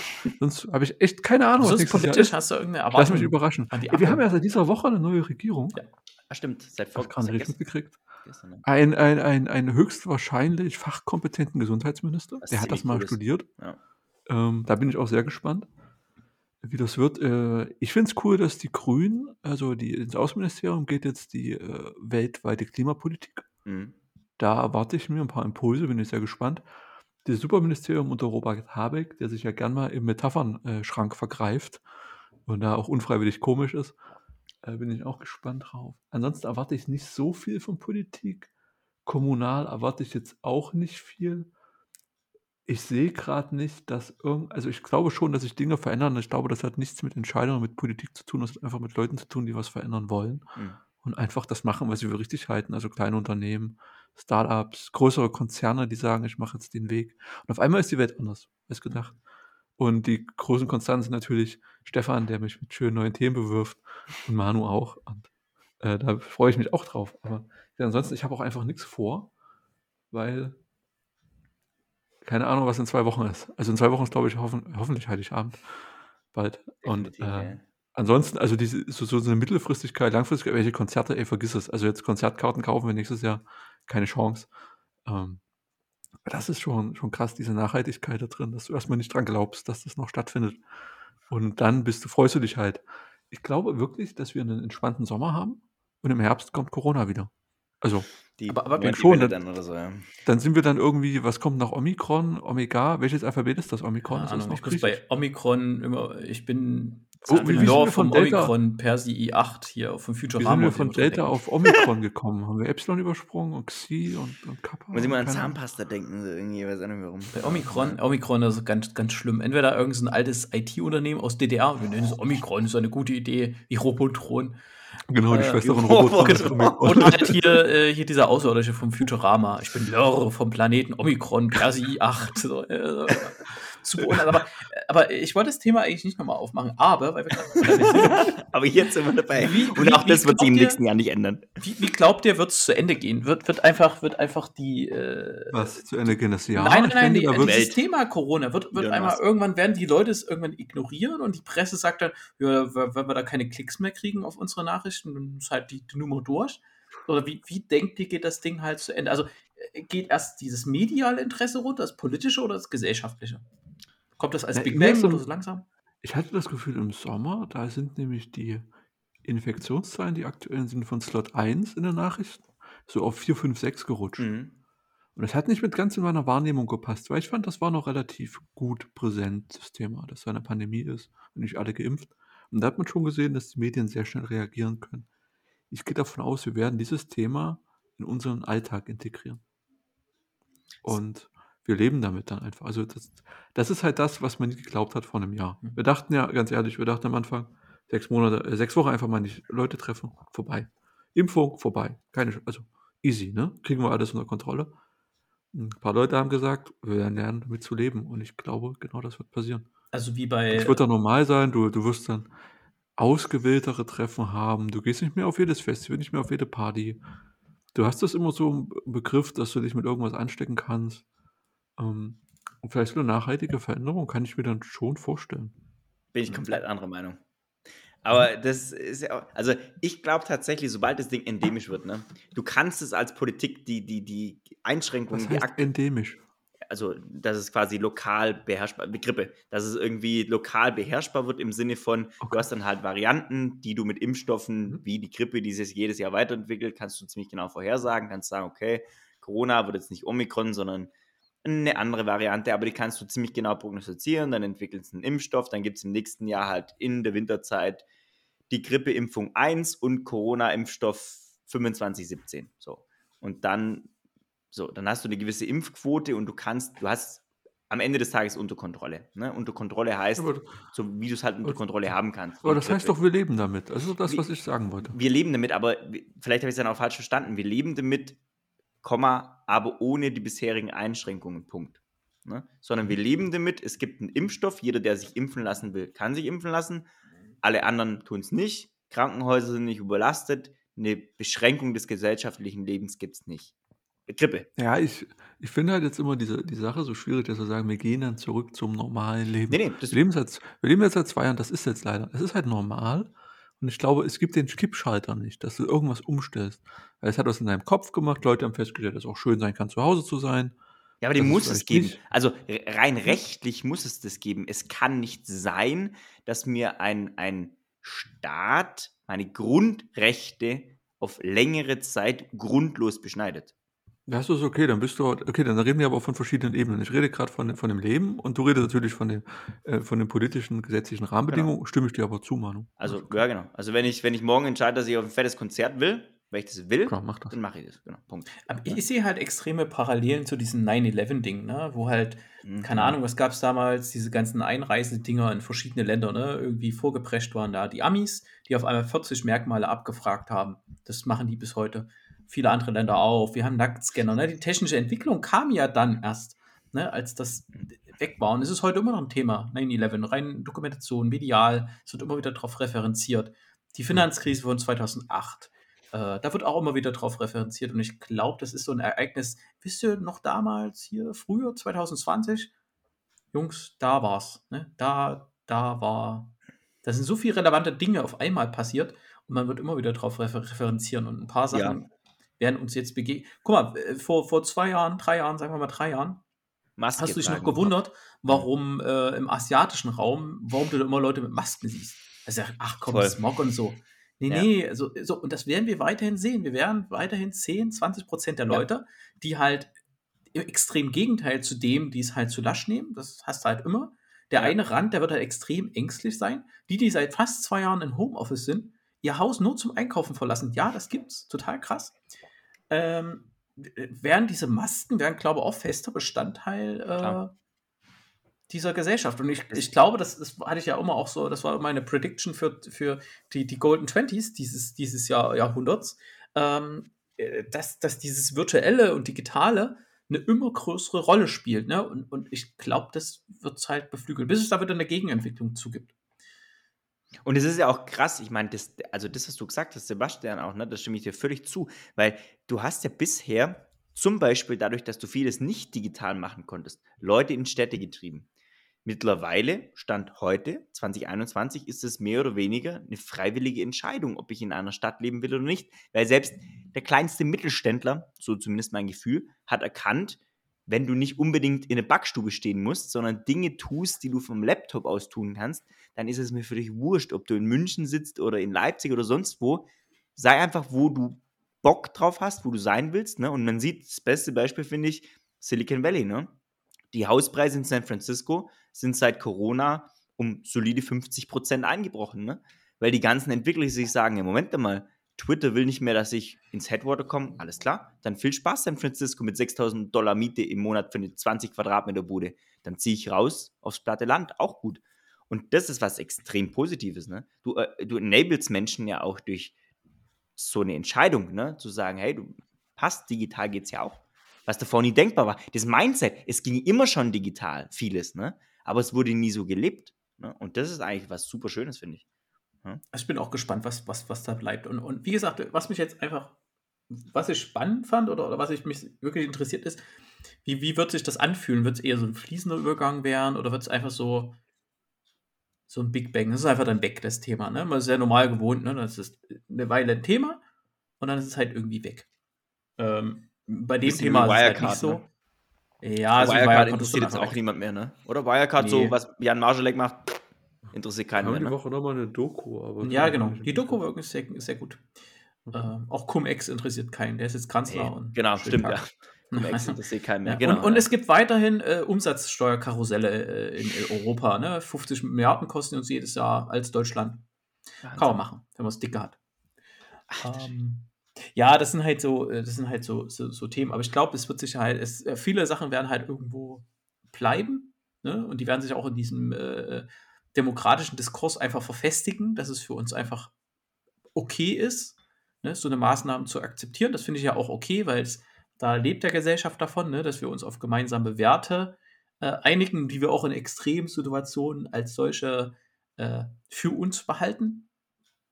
Und ich, ich äh, wie gesagt, ich, ich bin gespannt. Äh, ich könnte mir vorstellen, dass viele auch ein Problem hätten, wenn von heute auf morgen so, ja, okay, äh, wir haben jetzt ein, wir haben die Virusvarianten, haben sich stabilisiert, wir haben jetzt einen Impfstoff, wir können jetzt einfach weitermachen wie vor zwei Jahren. Ich glaube, Ja. viele sind gar nicht in der Lage, mehr so zu leben wie vor zweieinhalb Jahren. Das Problem hatte ich im Frühjahr oder Sommer, wo man einfach das Gefühl hat, das ist alles erledigt. Und jetzt ist alles wieder normal und so. Nee, ich habe irgendeine andere Wahrnehmung. Also, Ja. Gut, ich war auch erst im, im, im August dann wirklich geimpft, weil es ja nicht so einfach war, in die Termine zu kommen. Mhm. Zumindest jetzt, vielleicht habe ich mich doof angestellt, aber fand es nicht so trivial. Aber ich kann nicht das gerade nachvollziehen, was du beschreibst. Die Leute sind ja auch extrem überfordert. Also ich bin ja nur sehr, also ich bin ja eigentlich dran gewöhnt, dass viele Nachrichten kommen und und und, aber das, also gerade auch selbst für den Finanzmarkt sind es ja, also da, wir haben eine neue Virusvariante, 27 Fälle auf wie viel Millionen? Äh, Hä? Und, und, und da, wie, wie schnell auf einmal Informationen global verteilt werden, wie schnell Mm, Zahlen mm, da sind mm. und und und, ist schon, ist schon krass, was für einen Stellenwert dieses Thema gerade eingenommen hat. Ähm, auch, in, auch, auch bei Wirtschaft, ne? Derzeit, äh, was mit Ölpreis, Gaspreis, oh, scheißegal. Omikron, Omikron, Omikron. Aber Strompreis hat sich auch wahnsinnig gut entwickelt. Ich meine, Mhm. wir kennen ja noch Zeiten, wo das bei 20 Euro lag und, und, und Peak vielleicht bei 30. Also nix. die GWH Ja, und jetzt- jetzt, ne? Nee, pro MWH. Äh, MWH. MBH, ja. Also. Äh, jetzt sind es deutlich über 100 Euro. Jetzt, ich meine, wer sagt denn, dass das so bleiben muss? Warum fällt das? Es kann auch wieder fallen. Ich weiß nicht, in Langfristpreisen gab es den Knick, dass wenn die AKWs rausgehen, gehen die Preise hoch. Dass jetzt auf 100 Euro äh, im Kurzfristmarkt gehen, das war da nicht zu sehen. Ich weiß halt nicht, wie nachhaltig die Entwicklungen sind. Am Ende sind die meisten Sachen ja einfach, denke ich, schon durch Spekulation und durch Marktmeinung begründet, die ganze Schwankung. Guck dir die Benzinpreise an, wie die schwanken. Jetzt waren sie dabei 1,60 und dann sind sie wieder hoch auf 1,70, 1,80. Das ist halt schwer fundamental zu erklären. Also aus meiner Sicht, ne? Da steckt, steckt immer viel andere viele andere Bewegung drin, die sich auch wieder in die andere Richtung bewegen können. Oh, da hätte ich gerne mal einen Gast, einen Gast, der sich so ein bisschen auskennt mit diesen ganzen kleinen Tankstellen, weil was ja passiert ist, so diese ganzen großen Shell, Aral, die hast du ja früher überall gesehen, ne? Was ein mhm. BP vielleicht noch. Ähm, und die wurden ja, wenn du mal genau hinguckst, wo früher Aral war, das sind jetzt alles so kleine Tankstellen, die irgendwelche komischen Echt, Namen haben. Top und keine Ahnung, Benzola oder ich, ich weiß gar nicht, wie die alle Q1 und Q8 und wie die alle heißen. So ganz kleine äh, äh, Franchises sind das, ne? Oder vielleicht sogar Einzeltankstellen. So, was ich meine ist, dass diese Tankstellen ja immer mehr zum Trading-Geschäft werden. Weil, wenn du einen extrem volatilen Benzinpreis im Einkauf hast, ist es ja ein reines Trading-Geschäft was du da machst, oder? Was, den Benzineinkauf oder was meinst du jetzt? Wenn, wir, wir spielen das mal durch. Wir haben zum Beispiel ein Aral. Ne? Ein Aral hat, keine Ahnung, 10.000 Tankstellen deutschlandweit gesponnen. Ja. Ja. Und die kaufen halt eine, gewisse Menge Sprit ein, Tagespreis, Spotpreise. Ja. So, verkaufen die. So, aber jetzt, jetzt kommen wir dahin, dass das sich für die immer weniger rechnet, die ihre Tankstellen, die scheiße laufen, an immer kleinere Pächter gibt, weil die nicht so hohe Verwaltungskosten haben. Ja. Aber diese kleinen Pächter haben ja auch das Trading-Geschäft. Das heißt, die müssen ja auch einkaufen. Kann ja. so ein kleiner vielleicht besser ah, einkaufen okay. als ein mhm. Aral mhm. oder vielleicht halt auch gar nicht. Und, und das wird ja spannend, ja. weil wir mhm. in, in fünf oder zehn Jahren, je weniger Verbrenner es gibt, immer mehr so eine Tankstellen haben werden. Wie komme ich drauf? In Italien haben wir es gesehen, dass es halt schon ganz viele so kleine, äh, naja, so Ketten, die kennst du einfach gar nicht, gibt, äh, die halt einfach nur lokal sind, die verschwinden dann, du fährst da einfach durch, durch die Region und dann siehst du die auch nie wieder. So, die mhm. sind wirklich nur lokal und äh, die haben auch gar kein Personal mehr, steckst da 20 Euro rein, 50 Euro und genau die Menge kriegst du so. Jetzt ist halt spannender, was ist effizienter? Die direkt, also effizienter am Einkaufen, die großen oder die kleinen? Also finde ich extrem, extrem spannend, weil jetzt in unserer Generation können wir quasi theoretisch das Ende, de, also das nach dem Ölpeak ähm, beobachten, was da ja. passiert und extrem viel lernen, wie quasi so eine Wirtschafts-, äh, wie so wirklich so große, über Jahrzehnte stabil laufende Wirtschaftskonstrukte wirklich so runterfahren, ne? Wirklich so über den Peak kommen und dann so, äh, so diese Cash-Cow-Phase hinter sich lassen und dann halt nur noch so äh, diese, diese letzte Phase da ihres ja, ja. Lebens fristen. Ne? Und aus Wirtschaft, guck mal, wenn, wenn die Großen wie Aral schon aus wirtschaftlichen Gründen ihre Tankstellen entweder aufgeben oder, oder, oder verkaufen, aber ist es wirklich, also insbesondere ist es ein deutsches Phänomen oder ist es ein weltweites Phänomen? Ich denke, also es kommt vom Markt ab. Also Europa, denke ich mal, in Europa ist es schon, äh, ist es schon ein Thema. Also wird sich in Europa wird sich überall gleich verhalten. Aber da, wo du, ja, du wirst in Afrika keine Elektroautos sehen. Vielleicht ein paar hier und da, Kapstadt, ohne Frage. Ja, aber, ich, aber jetzt Südamerika. Und kennst du jetzt einen Tankstellenbetreiber, den du einladen möchtest, oder rufst du jemanden auf? Ich weiß, dass meine Mutsch, glaube ich, einen kennt. Ein Ich erinnere mich nämlich gerade an, den, an den berühmten Prosumer, den wir mal einladen wollen. Hm. Die kleinen Pächter da draußen, meldet euch, ne? Ja. Das war ein unheimlich reicher Mensch, der wahrscheinlich keine Lust hatte. ja, das ist halt auch immer auch Gäste für verschiedene Themen zu, zu bekommen, ne? die man halt selber jetzt spannend findet, wo man sagt so, ich erzähle euch das jetzt so, ja, okay, hm, Stefan, hm, ja, ist jetzt ein Gast, eingeladen, cool, äh, Tankstellenpächter. Wie geil. Ja. Hm. Naja, aber da kann durchaus ein lustiges Gespräch ja, rauskommen, aber vielleicht auch nicht. Ne? Halt was, ich was, was wir definitiv nächstes Jahr machen sollten, ist Women in Tech. Da, da irgendwie so, nee, weil äh, das ist wirklich was, wo ich sage, ne? drei, drei alte weiße Männer unterhalten sich, dieser Podcast. Ne? Hm. Da, da gibt es ja wirklich viel in also die Tech-Branche hat Frauen dringend notwendig, ne? Überhaupt nicht werten, ne? Natürlich qualifizierte Frauen, ne? Nicht jede Frau. Und das ist, das ist was, wo ich sage, wie kannst du dich in einer, ich kann es ja immer nur aus, aus Männersicht bewerten, diese, die, die, die Tech-Bubble oder grundsätzlich die Arbeitswelt-Bubble, ne? Wie kannst du dich da als Frau behaupten? Und ich bin schon der Meinung, zumindest die Firmen, zum Beispiel Douglas, ne, ähm, die Jahrzehnte von Männern geführt wurden, und ich finde, Douglas ist da wirklich ein Paradebeispiel, die in der Digitalisierung gar nichts auf die Kette bekommen haben, ne, deren Online-Shop katastrophal war, die Geschäfte, die ausgesehen haben wie aus den 70ern und kommt eine Frau ran innerhalb von drei Jahren, Online-Umsatz um 100% gesteigert, Logo aufgewertet, auf Instagram geht das Ding steil, ne? Also wo du sagst, okay, da ist eine Frau, ne? Die hat einfach dieses gesamte Business Model von links auf rechts gedreht und zwar richtig krass, ne? Und das ist was, wo ich sage, wie geht sowas, ne? Das würde mich Mhm. im nächsten Jahr super interessieren. Also da, Ja, da da wird es angehen. geben, ne? Ich glaube, wir haben da kein äh, Qualitätsproblem. Wir haben da eher. Es braucht halt wir einfach sind das lange Zeit. Qualitätsproblem. Nein, naja, das Qualitätsproblem, wo man halt wirklich so, äh, keine Ahnung, natürlich müssen erstmal eine gewisse Anzahl von Frauen in so eine Position kommen, Mhm. um zu sagen, ja, guck hier, es funktioniert. Aus unserer Sicht ist, ne, also für mich ist das total albern. Ne? Für mich ist es jetzt nichts Besonderes, wo die sagen, ja, okay, das Kabinett, was wir haben, 50% Frauen. Ja. Okay, es ist für mich normal. 50% der Menschen auf der Welt sind Frauen. Hä? Äh, ich mag ja auch die, die CEO von äh, AMD. T total super. Ey, was die Frau gemacht hat, Wahnsinn. Ich finde ich find es Ähm. auf LinkedIn auch viel interessanter. Äh, Ich finde, die Frauen haben viel interessantere Meinung. Ja. Viel interessantere mhm, mhm. Posts, was die da so abgeben. Also, das ist meine persönliche Meinung. Mhm. Finde ich meistens, spricht mich einfach mehr an. Ja, okay. Mhm. Vielleicht müssen wir einfach nur unser gestörtes äh, äh, äh, Vaterverhältnis dadurch therapieren. Aber wir können das gerne machen.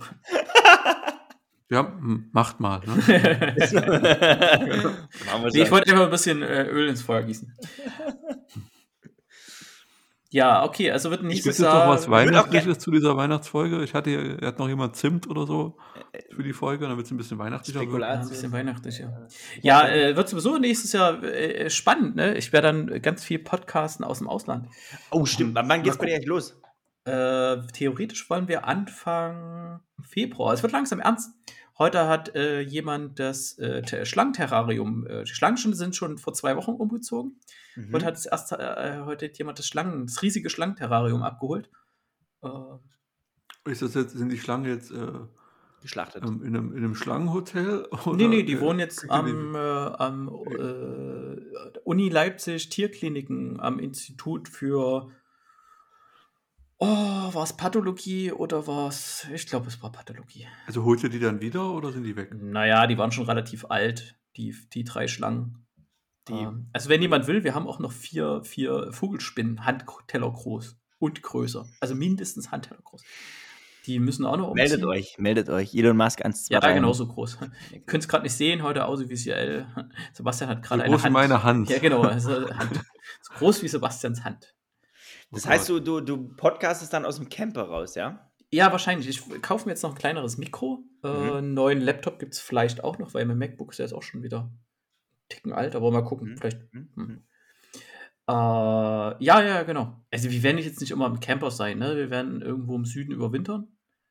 Mega. Äh, Wie lange wie lang wollt ihr unterwegs sein? Habt ihr schon einen Plan? Oder, oder ja, lange, eigentlich ein Jahr. Also, also die Grundidee ist, ähm, äh, jetzt Portugal zu überwintern, dann irgendwie über Spanien und Frankreich immer weiter Norden, so ne, mit dem Sommer, also mit dem Frühjahr, äh, Mhm. immer so mit den Klimazonen.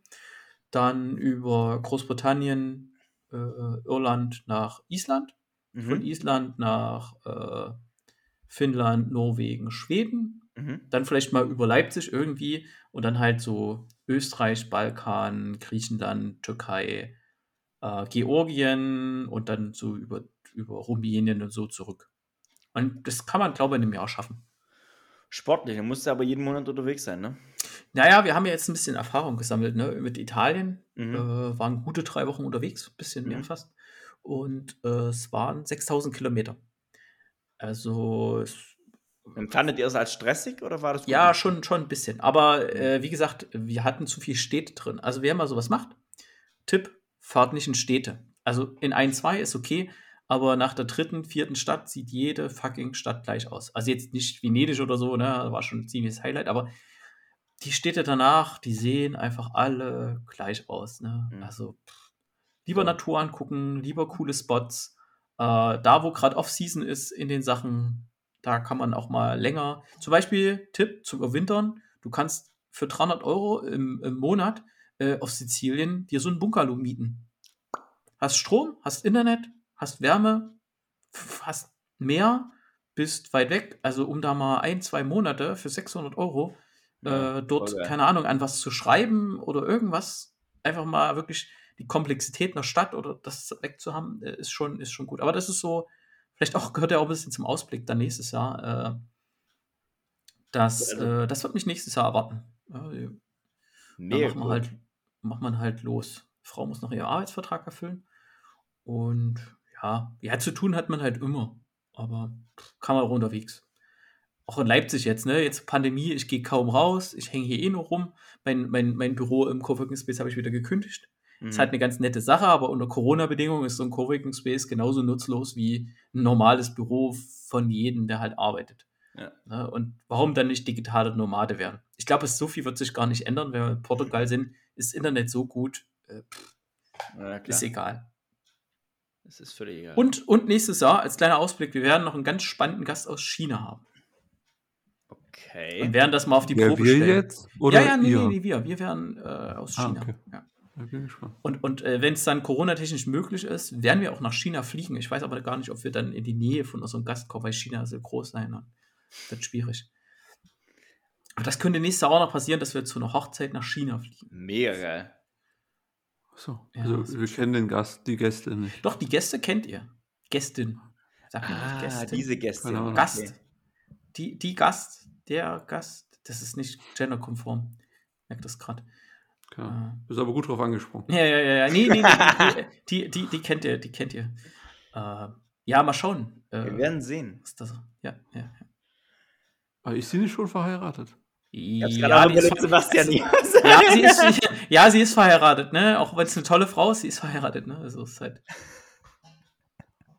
nee, aber. Nee, Ah, nee. jetzt überlegt er, Sebastian. Ich, ich ist überlege ja gerade auch Ich hart, kenne auch eine andere Person aus China, aber die ist. Keine Ahnung, ich glaube, die hat keinen Bock auf den Podcast. seid gespannt. Wir wollen jetzt nicht spoilern, seid einfach gespannt. Wenn ihr wissen Ja, wollt, ja, ja, genau. Gast. Ja, ich würde es gerne. Ja, wir haben, wir haben, wir haben, äh, eigentlich haben wir nur coole Gäste in der Pipeline, die gerne mal mit uns aufnehmen wollten, ne? Aber irgendwie, Mhm. Ja, ist Orga immer so ein.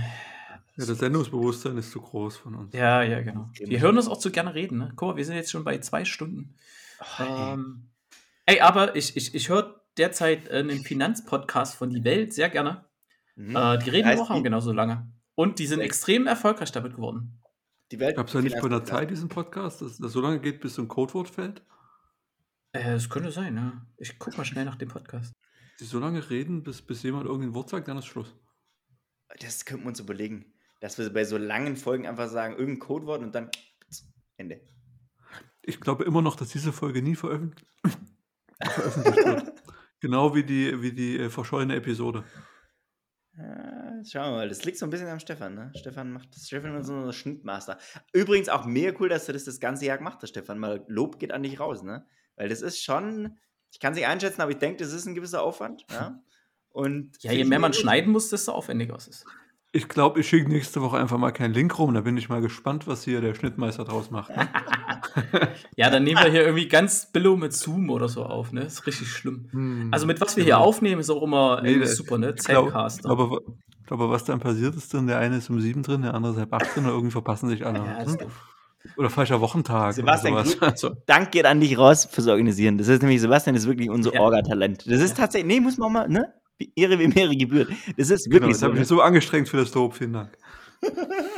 Ja, Manu ist unser Konzerner halt in München, ne? Das muss man haben. Im DAX-Konzern, ne? Das ist unser Insider. DAX 30. Alle Infos gehen direkt und ungefiltert raus, ne? So. Genau, und da werden kleine Aktientrades mit den Infos gemacht und. Eh klar. Aber da Easy. kannst, da kannst du leider keine, naja gut, die Aktie bewegt sich ja keinen Millimeter, ne? Nee, da, Da ist Rivian, Rivian, die noch kein Auto gebaut haben, ja mehr wert als der Laden. Aber gut, Richtig. mein, es ist. Äh, Um kurz noch auf diesen, äh, dass wir dann zum Ende kommen, äh, auf das Thema, der heißt Defner und Schäpe, der Wirtschaftspodcast auf die Welt. Äh, die sind von daher super, weil ähm, irgendwo zwischen Defner und Schäpe und der Alternativ-Podcast, irgendwo da werden wir sein. Alternativ gibt es eine neue Folge. Kam letzte Woche Oh, ich habe die noch nicht, die kommt nächste Woche. Nee, die kam schon raus. Ah, schon- war Nein, ah, mm. Ah, die müssen wir natürlich hören. hm, ah. Für alle Zuhörer, die bis jetzt durchgehalten haben, wenn ihr nicht alternativlos hört, dann wisst ihr gar nicht, was unser Ziel ist. Mindestens nächstes Jahr. Und, und wer, wer das Passwort Elon Bezos 78910 hat, kriegt noch ein Bier. Nein, es war immer noch, äh, es war immer noch, äh, was war's? Elon Musk, Elon 1, Musk 2, 3, 1, oder? 2, 3 und Cyber-Zwieback. Wedgie. Knäckebrot. Ja, irgend sowas. Irgendwas mit Cyber. Cyber und irgendein Lieblingslebensmittel. Also wer bis zum Ende zugehört hat, das Passwort ist egal. Das war, irgendwas. wir wollen einfach nur Bier ausgeben. Ja, weißt du, Oh, das ich ist habe halt, heute Knoblauchbaguette gegessen, ey, alter Schwede. Das verträgt sich mit Bier halt gar nicht, ne? Das ist, weißt du, der wird auch immer weirder, der Podcast, ne? So zum Ende hin, jetzt soll das Erinnert mich den aber gerade so an, an, an das Empfinden so Heiligabend, so später, ne? wenn man da wirklich den ganzen Tag gegessen hat und Alkohol und man ist so, oh, äh, denkst du so, oh, boah, ist doch noch weihnachtlich, die Folge, ist doch schön. Aber ich muss sagen, ich habe mich, ich habe jetzt auch, ich habe ja, ich habe ja nicht nur äh, Bierfasten gemacht, ich habe ja auch YouTube-Fasten gemacht. Also ich gucke kein YouTube mehr. Das Okay. ist super. Ist also echt richtig gut. einen Bogen auch gemacht. Ja? Aber würdest du es letzten- empfehlen? Ja, schon. Also du guckst halt selektiver. Wenn wirklich mal was wichtig ist, ploppt schon irgendwie auf. Und also wenn man wirklich über einen Link extern mal zu YouTube kommt, ist okay. Hast du Aber die, wenn du die deine- App installiert? Ja, ne?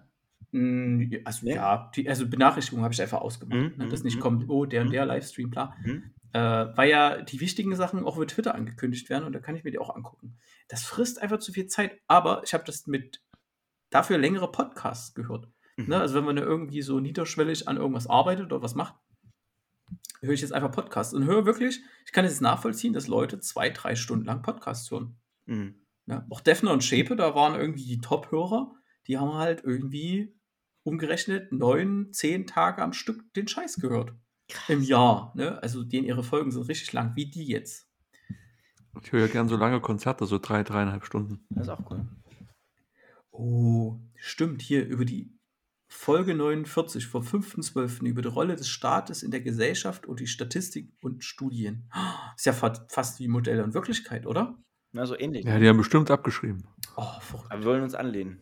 Ja, den, die, den müssen wir hören. Wir, wir, hiermit haben wir den heiligen Schwur, dass wir die hören. So, wie, So, wie, wie dann wir da äh, machen wir Knopf mal dran? hier einen Sack zu, Ja, eben, ne? ne? Genau. Knopf Wir drauf, wünschen euch leer. schöne, schöne Weihnachten. Äh, Vielen Dank für die, nächste fürs Jahr. Zuhören dieses Jahr, ne? Auch. Sorry, Stefan. Ja, wir sind hier schon bei der Ausstrahlung 12. Folge, glaube ich. 11., 12. Folge? 14. 14? Naja, also wir haben ja die Zahlen jetzt hier und dann sind ja ein, zwei verloren gegangen. Online, online, on, online sind wir gerade eher bei Folge, jetzt muss ich gucken, die geht am kommenden, kommenden Freitag online. Äh, auch eine sehr spannende Folge. Reden wir eigentlich über die Folge, die erst nächste Woche online kommt? Kann das sein? Ich habe keine Ahnung. Vorhin noch so gelobt, ne? Schnittmaster und so. Aber machst ja auch gut. Aber es ist. Ja, alle tragen, Organisation lernt er noch? alle tragen was, alle tragen was bei. Oh, man findet uns sogar. Verdammt. Ach, stimmt. Äh, die, die Folge, die kommt. Ach so, ich kann natürlich, wenn ich angemeldet bin. Also, jetzt kommt ein Freitag, kommt genau die Folge, über die wir die ganze Zeit reden, Modell und Wirklichkeit, Folge 11. Und die Folge 12 tatsächlich ist jetzt die Weihnachtsfolge. Also nach Voll unserer cool. kleinen Kreativitätspause, mal ein Lob an uns, ne? Selbstlob stinkt, ähm, haben wir schon wieder die zwölfte Folge aufgenommen. Krass. Das ist echt gut. Gedacht, das ist mehr. Ne? Und wie viel Spaß das, also, äh, ne? wir, wir, wir haben ja keine Sponsoren oder irgendwas, ne? Das kommt alles erst später, aber Das ist schon cool. schon, also, ne? Wir klopfen uns selber gerade auf die Schultern. Das ist schon nicht schlecht. Und wir klopfen euch auf die Schulter, dass ihr uns bis jetzt zwei Stunden zehn, vielleicht noch ein bisschen äh, zugehört habt. Ne? Genau. Ihr seid die Early, Early Adapter. Und damit entlassen wir euch in äh, schöne Weihnachtsfeiertage. Äh, rutscht gut rein ins neue Jahr und nächstes Jahr wird genauso, genauso spannend. Wir versuchen in unserem Zwei-Wochen-Rhythmus zu bleiben und haben hoffentlich coole Gäste. Äh, unser Netzwerk wächst weiter. Wir haben mehr Reichweite. Ja, Freuen uns auf euch. Und frohe Weihnachten.